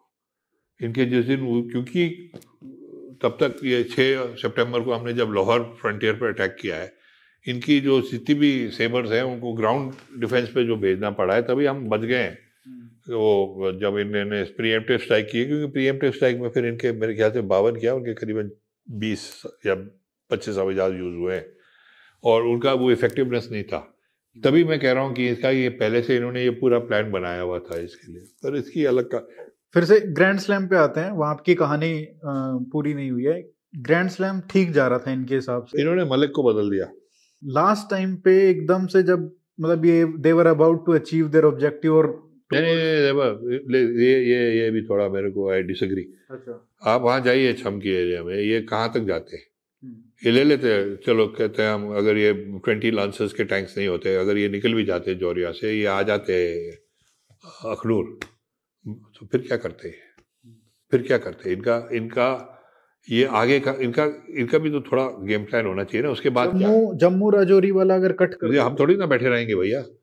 और आपका सरप्राइज़ एलिमेंट आपको लेके आ जाएगा उधर। हम हमारे पास छब्बीस डिवीज़न बैठी हुई है जम्मू में। आपकी टेन डिवीज़न बैठी हुई उस टाइम तो टेन डिवीज़न क्रिएट हो रही थी। एक ब्रिगेड थी वन नाइन जो भी थी।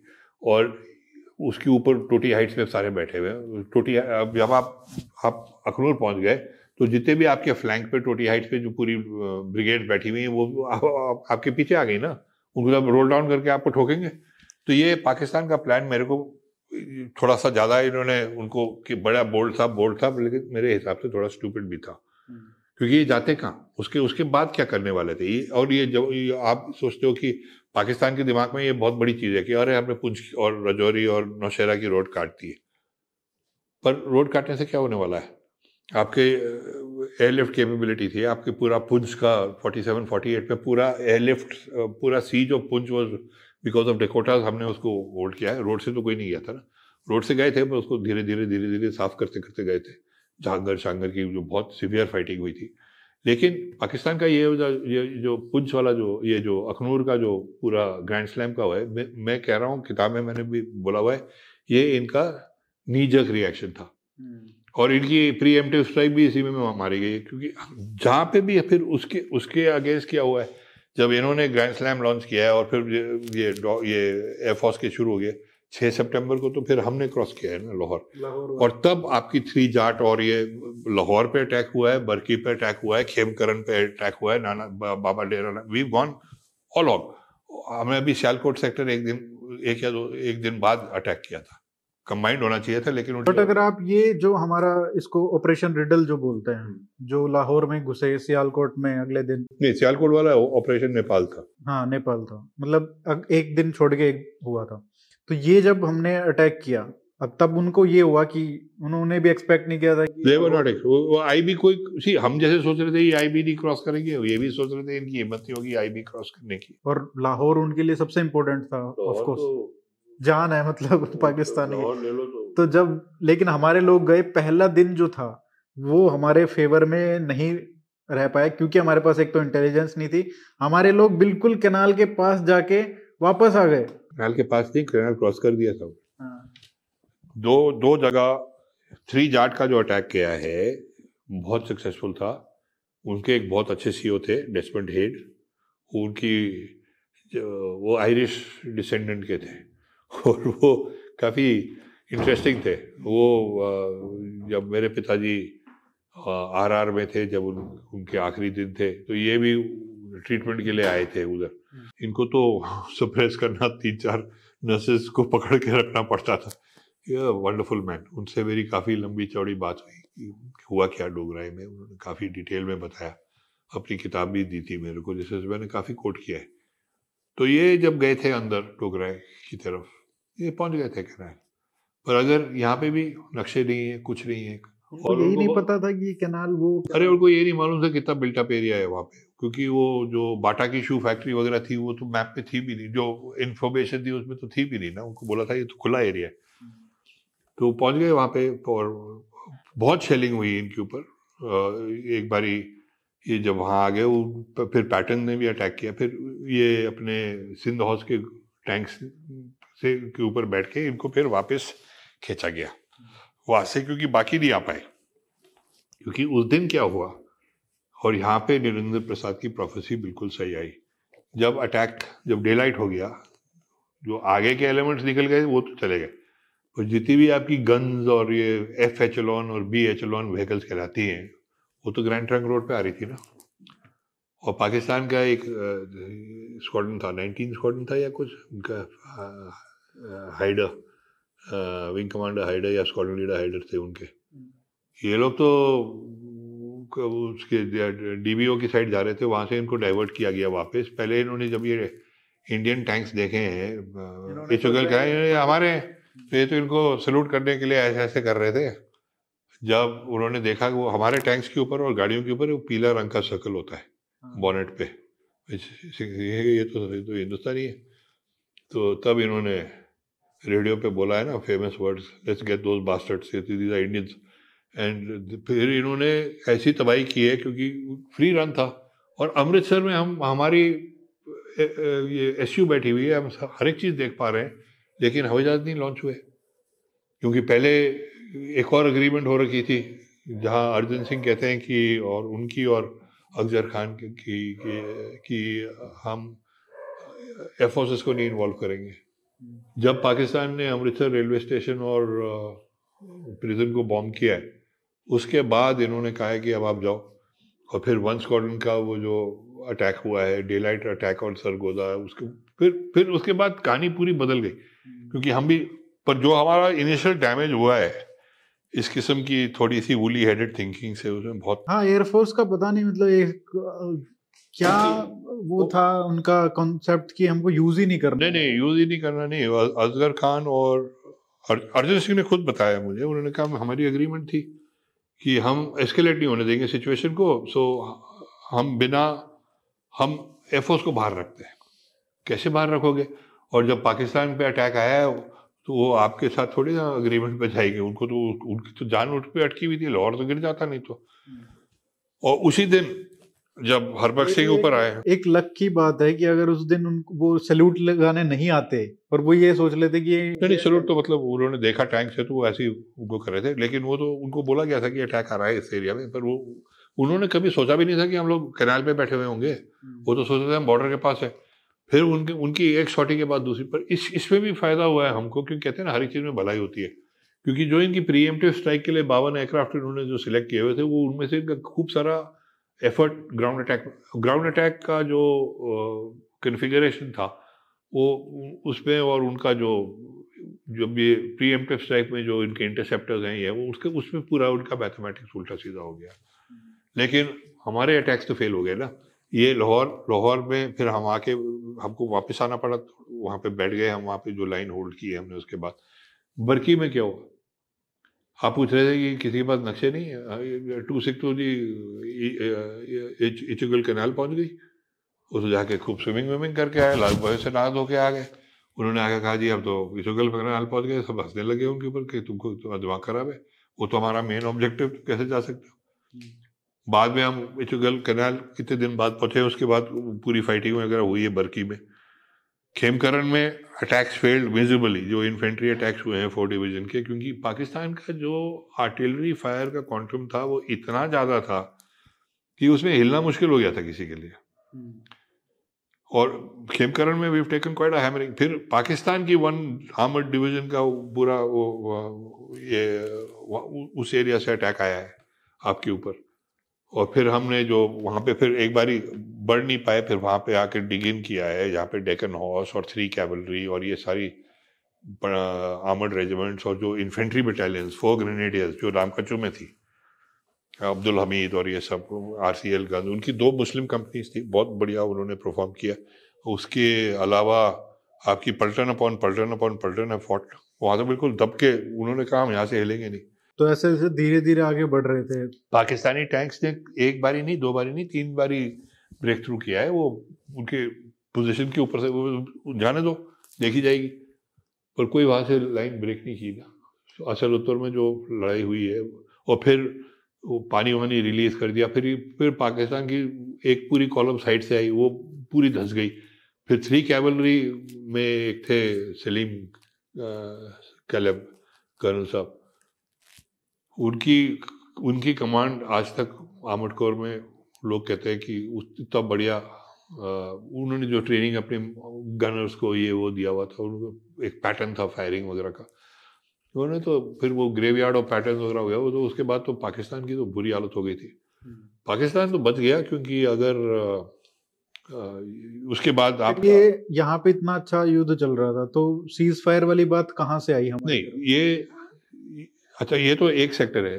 उसके दूसरे दिन आपका ऑपरेशन नेपाल और 26 डिवीज़न का भी अटैक शुरू हो गया ना सियालकोट की तरफ़। पर वहाँ पे वहाँ पे भी वहाँ पे आपकी तीन हमारे पास चार सेंचुरियंस की रेजिमेंट्स थी। एक थी थ्री कैवलरी जो आपने खेमकरण में साउथ में डाली हुई थी।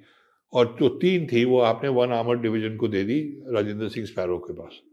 इसमें थी सिक्सटीन कैवलरी इसमें थी सेवनटीन पूना हाउस और इसमें थी आपकी हॉटसन हॉर्स ठीक है?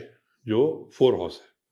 और इन तीनों ने जब अटैक शुरू किया है, ये ये फिर एक पाकिस्तानी एक उनका एक पैटर्न टैंक की रेजिमेंट उन्होंने काफ़ी इनको साइड से रोकने की they they succeeded in stopping them तो हमारी वन कैवलरी इधर फंस गई, उनकी वन कैवलरी खेमकरण में फंस गई तो वो थोड़ा सा स्टेलमेट सा हो गया। और वो पूरा का पूरा सियालकोट के भी चवंडा के आगे तो हम गए नहीं है ना।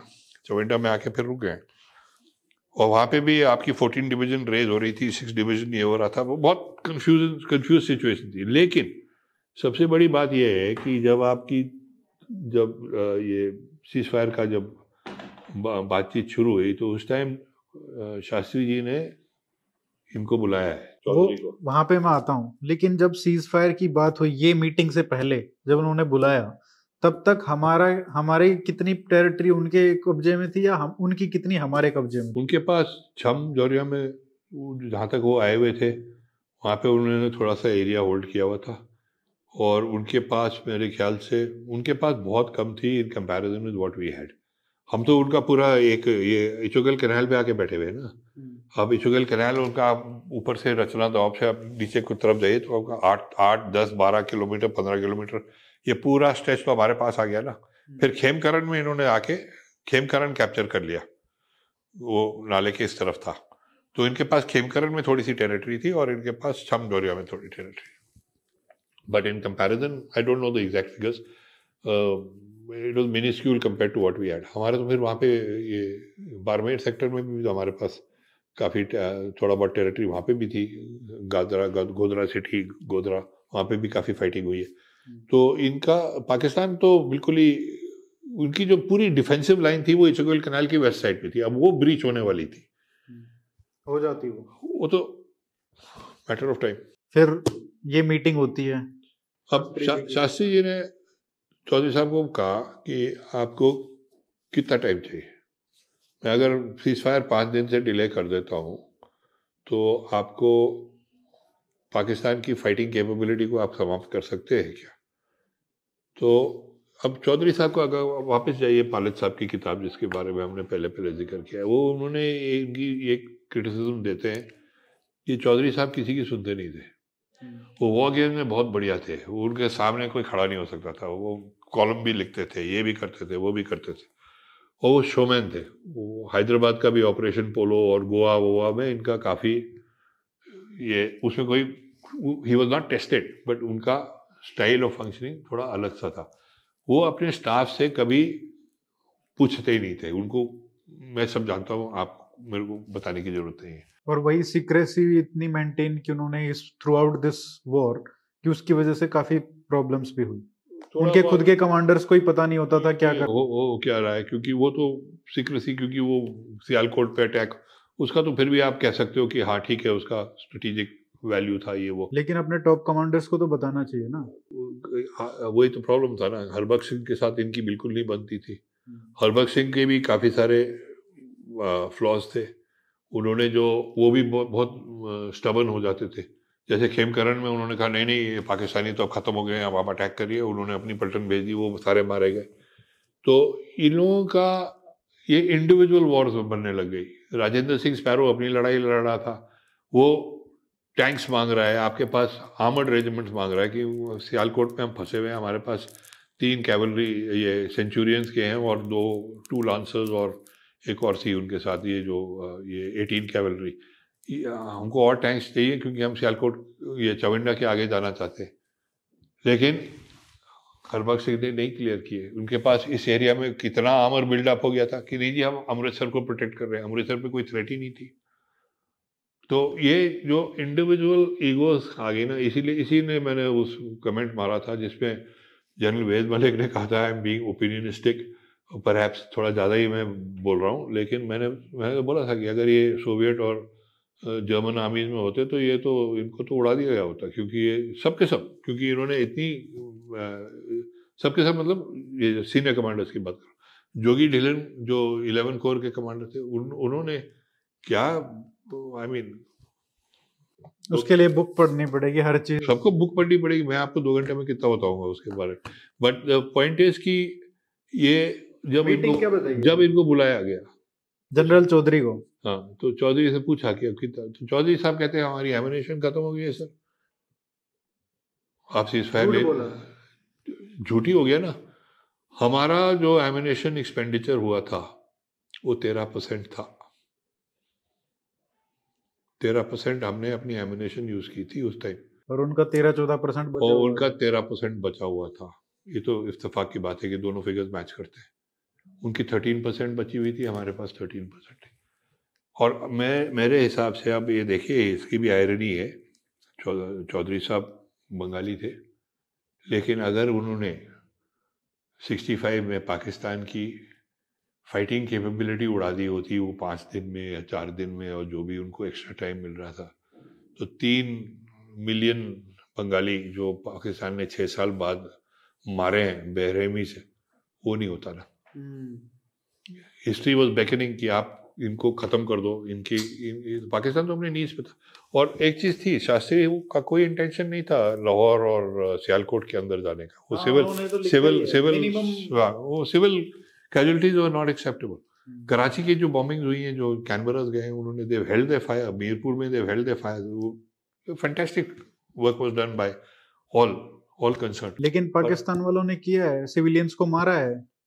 लास्ट डे में जब उनको पता था सीज फायर होने वाला है तो तो सारी अपनी एमिनेशन उड़ा रहे थे उसके हाँ जितना भी खत्म कर दो हाँ। और वो किस किसको मार रहे थे? सैनिकों को थोड़ी मार रहे थे। वो तो सारे विलेजेस वगैरह देखिए पाकिस्तान करता है कुछ और हम करते हैं कुछ। बहुत फ़र्क हमारे को आपके पूरे जो कश्मीर की जो फाइटिंग हुई है, अब आप कुछ भी कह लो, हमारा जो रिस्पॉन्स हुआ है हमारे ऊपर अग्रेशन होता है हमेशा, चाहे वो इधर अटैक हुआ, ये हुआ, चार आदमी मार दिए, दस मार दिए, पुलवामा में चवालीस मार दिए, ये वो। हमारा by and large graduated response हुआ है, हमने कभी उनकी सिविलियन पॉपुलेशन के पीछे नहीं गए लेकिन जब वो शेलिंग करते हैं वो सारे गाँव शाव सब जगह ठोक देते हैं। उनको कोई वो नहीं है। उसका एक एक नतीजा ये भी रहा है ना कि जो भी बॉर्डर विलेजेस हैं वो सारे के सारे ऑलमोस्ट खाली हो गए हैं हमारी साइड में। क्योंकि वहाँ पे रहना भी नहीं चाहता कोई। कभी भी शेलिंग हो सकती है। हमेशा डर में रहना पड़ता है। हाँ वो है। और वो पाकिस्तान की साइड में हम उनके सिविलियन टारगेट्स को हमने कभी नहीं उड़ाया। हमारा जो हमारे कई आर्मी ऑफिसर्स कहते हैं कि हम जब भी भी कश्मीर की जब बात होती है कोई कहते हैं कि we always fighting with one hand tied behind a back तो ये वो वो बात सच बात सही सही है क्योंकि हमारे जो हमारे जो वसूल हैं जो हमारी परंपरा हैं जो हैं we fight the war the way we want to where we held the line okay ये भी नहीं है कि, कि इसराइल के जैसे आप हर एक चीज़ को उड़ा दो वो उनका स्टाइल है ये हमारा स्टाइल है पर हमारा स्टाइल जो है इसमें हमारे ऑफिसर्स और जो हमारे मैन हैं इनकी जो कुर्बानी हुई है और जो इन्होंने अपने आप को हमेशा हायर कॉज की तरफ़ से अभी किसका इसमें आपके पचास कमेंट आ जाएँगे कि आप ये क्या बोल रहे हो। लेकिन जो हमारा इस पर ये हमारा जो रिस्पॉन्स है ना हमेशा थोड़ा ग्रेजुएटेड रहा है। And yet we have held that line ना कहीं भी हो। और अब धीरे धीरे सत्तर साल बाद अब आज पाकिस्तान आपसे थोड़ा पंगा लेगा तो सोच के लेगा। क्योंकि अब आपने उनको एक ही एक ही एरिया में नहीं आपने उनको हर एक एरिया में बाईपास कर दिया है। अब ये युद्ध सीज फायर हो गया उसके बाद ताशकंद समझौता होता है। ताशकंद का जो हुआ है उसमें अब मैंने आपको पिछली बार भी बताया था इनके जो चौहान साहब के जो पीएस थे हम्म। प्रधान साहब ये अरुणाचल के गवर्नर भी थे बाद में और मैं उनको मिलने गया था। तो मैंने प्रधान जी को पूछा था मैंने कहा कि वो कह रहे थे कि शास्त्री जी का जो कमरा था उसका एक एक कमरा छोड़ के इन ये, ये अगले कमरे में थे।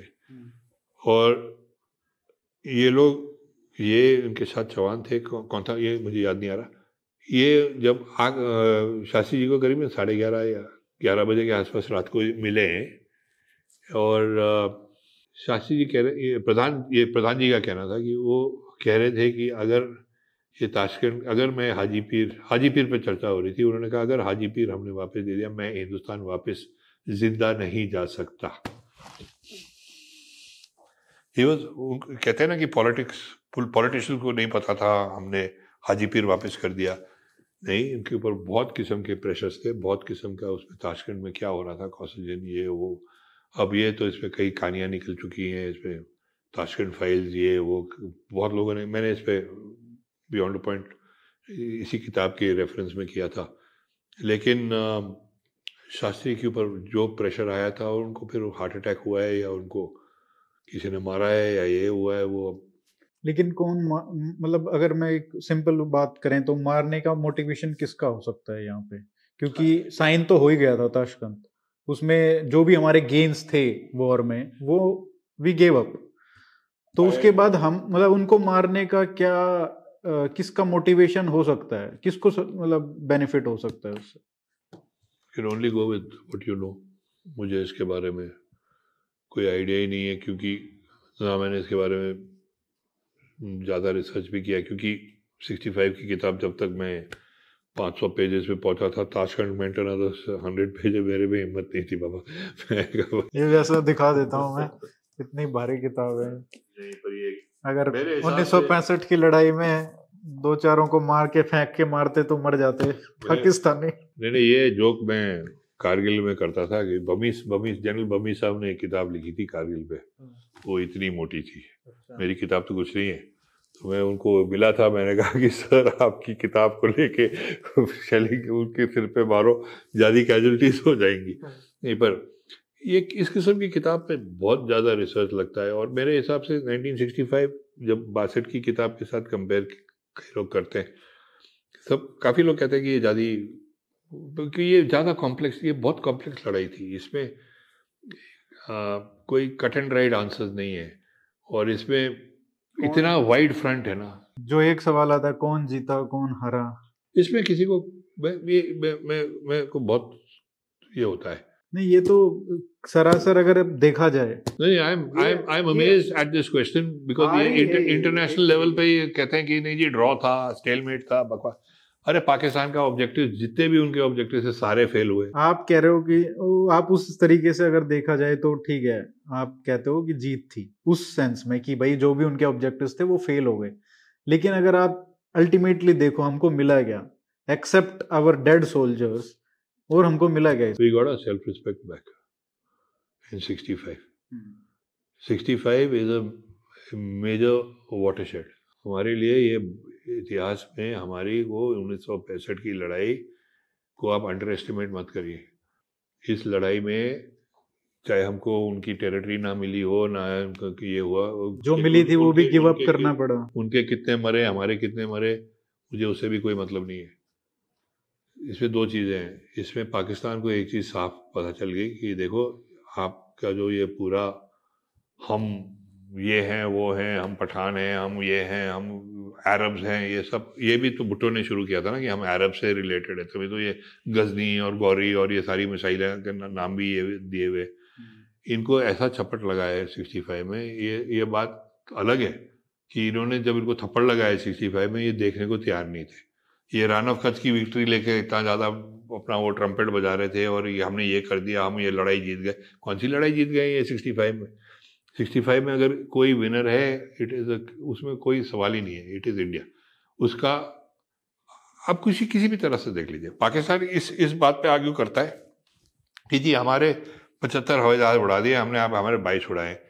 वो हम मानते हैं, पर आपके सारे ग्राउंड अटैक में हुए हैं, जब हमारे एयरक्राफ्ट प्रोटेक्टेड भी नहीं थे। एयर एयर कॉम्बैट की बात करिए ना वहाँ पे तो आपको सीधा कर दिया था इन्होंने इंडियन एयरफोर्स ने। और इनकी जो पूरी फाइटिंग देखिए Pakistan army is not a push over बहुत बढ़िया आर्मी तो इसमें दिख ही रहा है। बहुत बहुत बहुत ही बढ़िया। कम से कम उस टाइम पे तो नहीं थी क्योंकि एक सुपीरियोरिटी थी आर्म्स एंड एमिनेशन में। पाकिस्तान की आर्मी को कभी अंडर एस्टिमेट ना कीजिए। इट भी अच्छा होगा अगर हम ना करें। हमको लगता है ना कि ये हो गया होगा। बड़े जोक्स आते हैं। लेकिन उनकी आर्मी भी बहुत प्रोफेशनल है। आदमी वो ही है दोनों साइड में। कोई फ़र्क नहीं है। और पाकिस्तान का सिपाही, पाकिस्तान का सिपाही, हिंदुस्तान का सिपाही, हिंदुस्तान का सिपाही। और दोनों के दोनों अपनी जान लगा के अपने मुल्क के लिए लड़ने को तैयार है। उनके जो ऑफिसर लीडरशिप है, उसमें बहुत सीवियर प्रॉब्लम्स हैं। उनके लिए वो घड़ी घड़ी प्राइस भरते हैं। उनके जो प्लान्स बनते हैं, बड़े बोल्ड होते हैं, पर बेसिकली स्टूपिड होते हैं, क्योंकि उनकी इम्प्लीमेंटेशन नहीं होती है। हमारी जो है, हमारे भैया हमारा ज़्यादा वॉर ऑफ़ एट्रिशन होता है। हम बाय एंड लार्ज हम अभी तक रिएक्टिव रहे हैं। इसमें थोड़ा प्रोएक्टिव हुआ है सिक्सटी फाइव में पहली बारी जब हमने लाहौर का बॉर्डर क्रॉस किया है, ये किया, वो किया, लेकिन ये लिमिटेड प्रोएक्ट ये ये लिमिटेड प्रोएक्टिव प्रोएक्टिवनेस तो आपकी उन्नीस चौरासी के बाद जब सियाचिन में गए हैं जहाँ हमने पहली बारी, नहीं तो सैतालीस, अड़तालीस के बाद हम क्या कर रहे थे? पाकिस्तान करता था, हम रिएक्ट करते थे, चाइना करता था, हम रिएक्ट करते थे, ये करता था, हम रिएक्ट करते थे। अब हम थोड़ा प्रोएक्टिव हो गए इकहत्तर में और आ, सियाचिन वाले। इकहत्तर भी हम रिएक्टिव ही थे ना ओवरऑल वो अगर पाकिस्तान ने तीन मिलियन तीस लाख बंगाली नहीं मारे होते तो फिर क्या होती कहानी? अलग नहीं होती थोड़ी बहुत। होते जाओ और सारे रिफ्यूजीज अगर हमारे पास नहीं आ जाते उस टाइम अमेरिका का क्या प्रेशर था? उस टाइम चाइना का क्या प्रेशर था? और इसमें पैंसठ की लड़ाई में आप चाइना का रोल भी अंडर एस्टिमेट मत करना क्योंकि पाकिस्तान देखता रहा उनकी तरफ़। तुमने तो बोला था ऑपरेशन गिब्राल्टर करो अगर गड़बड़ हो जाएगी हम आएँगे। अब क्यों नहीं आ रहे हो? जब हमारी एक गोरखा पल्टन वहाँ पे ये सियालकोट सेक्टर के नीचे का जो एरिया है वहाँ पे पहुँच गई थी तो ये तो बड़े खुश हो गए थे ना कि चीनी आ गए। और उनके पहले तो पाकिस्तानी पॉपुलेशन उनके बंकर बनाने लग गई फिर उन्होंने कहा ये तो हिंदुस्तानी है तो वो भागे वहाँ से तो they were expecting major help from China वो क्यों नहीं आया? चाइना चाइना है भैया। वो तभी आएँगे जब उनका, वो पाकिस्तान को उन्होंने कैट्सपॉ बना के रखा हुआ है। बिल्ली का पंजा है। उससे वो इंडिया को फिंगर करते रहते हैं, फिंगर करते रहते हैं, आप उनसे लड़ते रहो। क्योंकि चाइना की जो गेम प्लान है, वो समझनी काफ़ी किताबें लिखी गई हैं इसके ऊपर, but catspaw theory of China Pakistan तो देखिए क्या हुआ? सबसे बड़ी बात यह है आफ्टर फोर्टी सेवन जब हम इंडिपेंडेंट हुए, इनको एक पूरा मुल्क मिल गया अंग्रेज़ों की देन से। इन्होंने क्या किया उसके बाद? पहले तो ये अमेरिका के साथ जाके बिस्तर में घुस गए फिफ्टी सिक्स में सियाटो सेंटो वो अमेरिकन के साथ कोई फ्री लंच नहीं होता है, वो उसका प्राइस लेते हैं आपसे। फिर ये चाइना के साथ घुस गए अब आप जो जो भी आए उसके साथ घुस जाओ तो फिर। और उसी की वजह से आज आप आप देख रहे हो क्या हो रहा है अभी हैं अभी चलो good luck good luck to them अभी उनको सबसे पहले उनका प्रायोरिटी तो ये है ना कि एक रीमैच हो अफ़गानिस्तान के साथ तो मैच तो जीत जाए फिर देखेंगे। चलिए सर बहुत बहुत धन्यवाद। Thank you very much great discussion ये पुस्तक ज़रूर पढ़ें क्योंकि अभी हमने बेशक दो घंटे बात किए लेकिन बहुत सारी चीज़ें हैं जो इसमें हैं जो हम बात नहीं कर पाए और किसी भी डिस्कशन में कितने ही घंटे बात कर लो उतना पॉसिबल नहीं होता जो आप पुस्तक पढ़ के कर सकते हैं। ये सारा डिटेल तो उसमें है ना हम तो सिर्फ़ उसके we are talking about various heads on it anyway thank you very much thank you so much thank you very much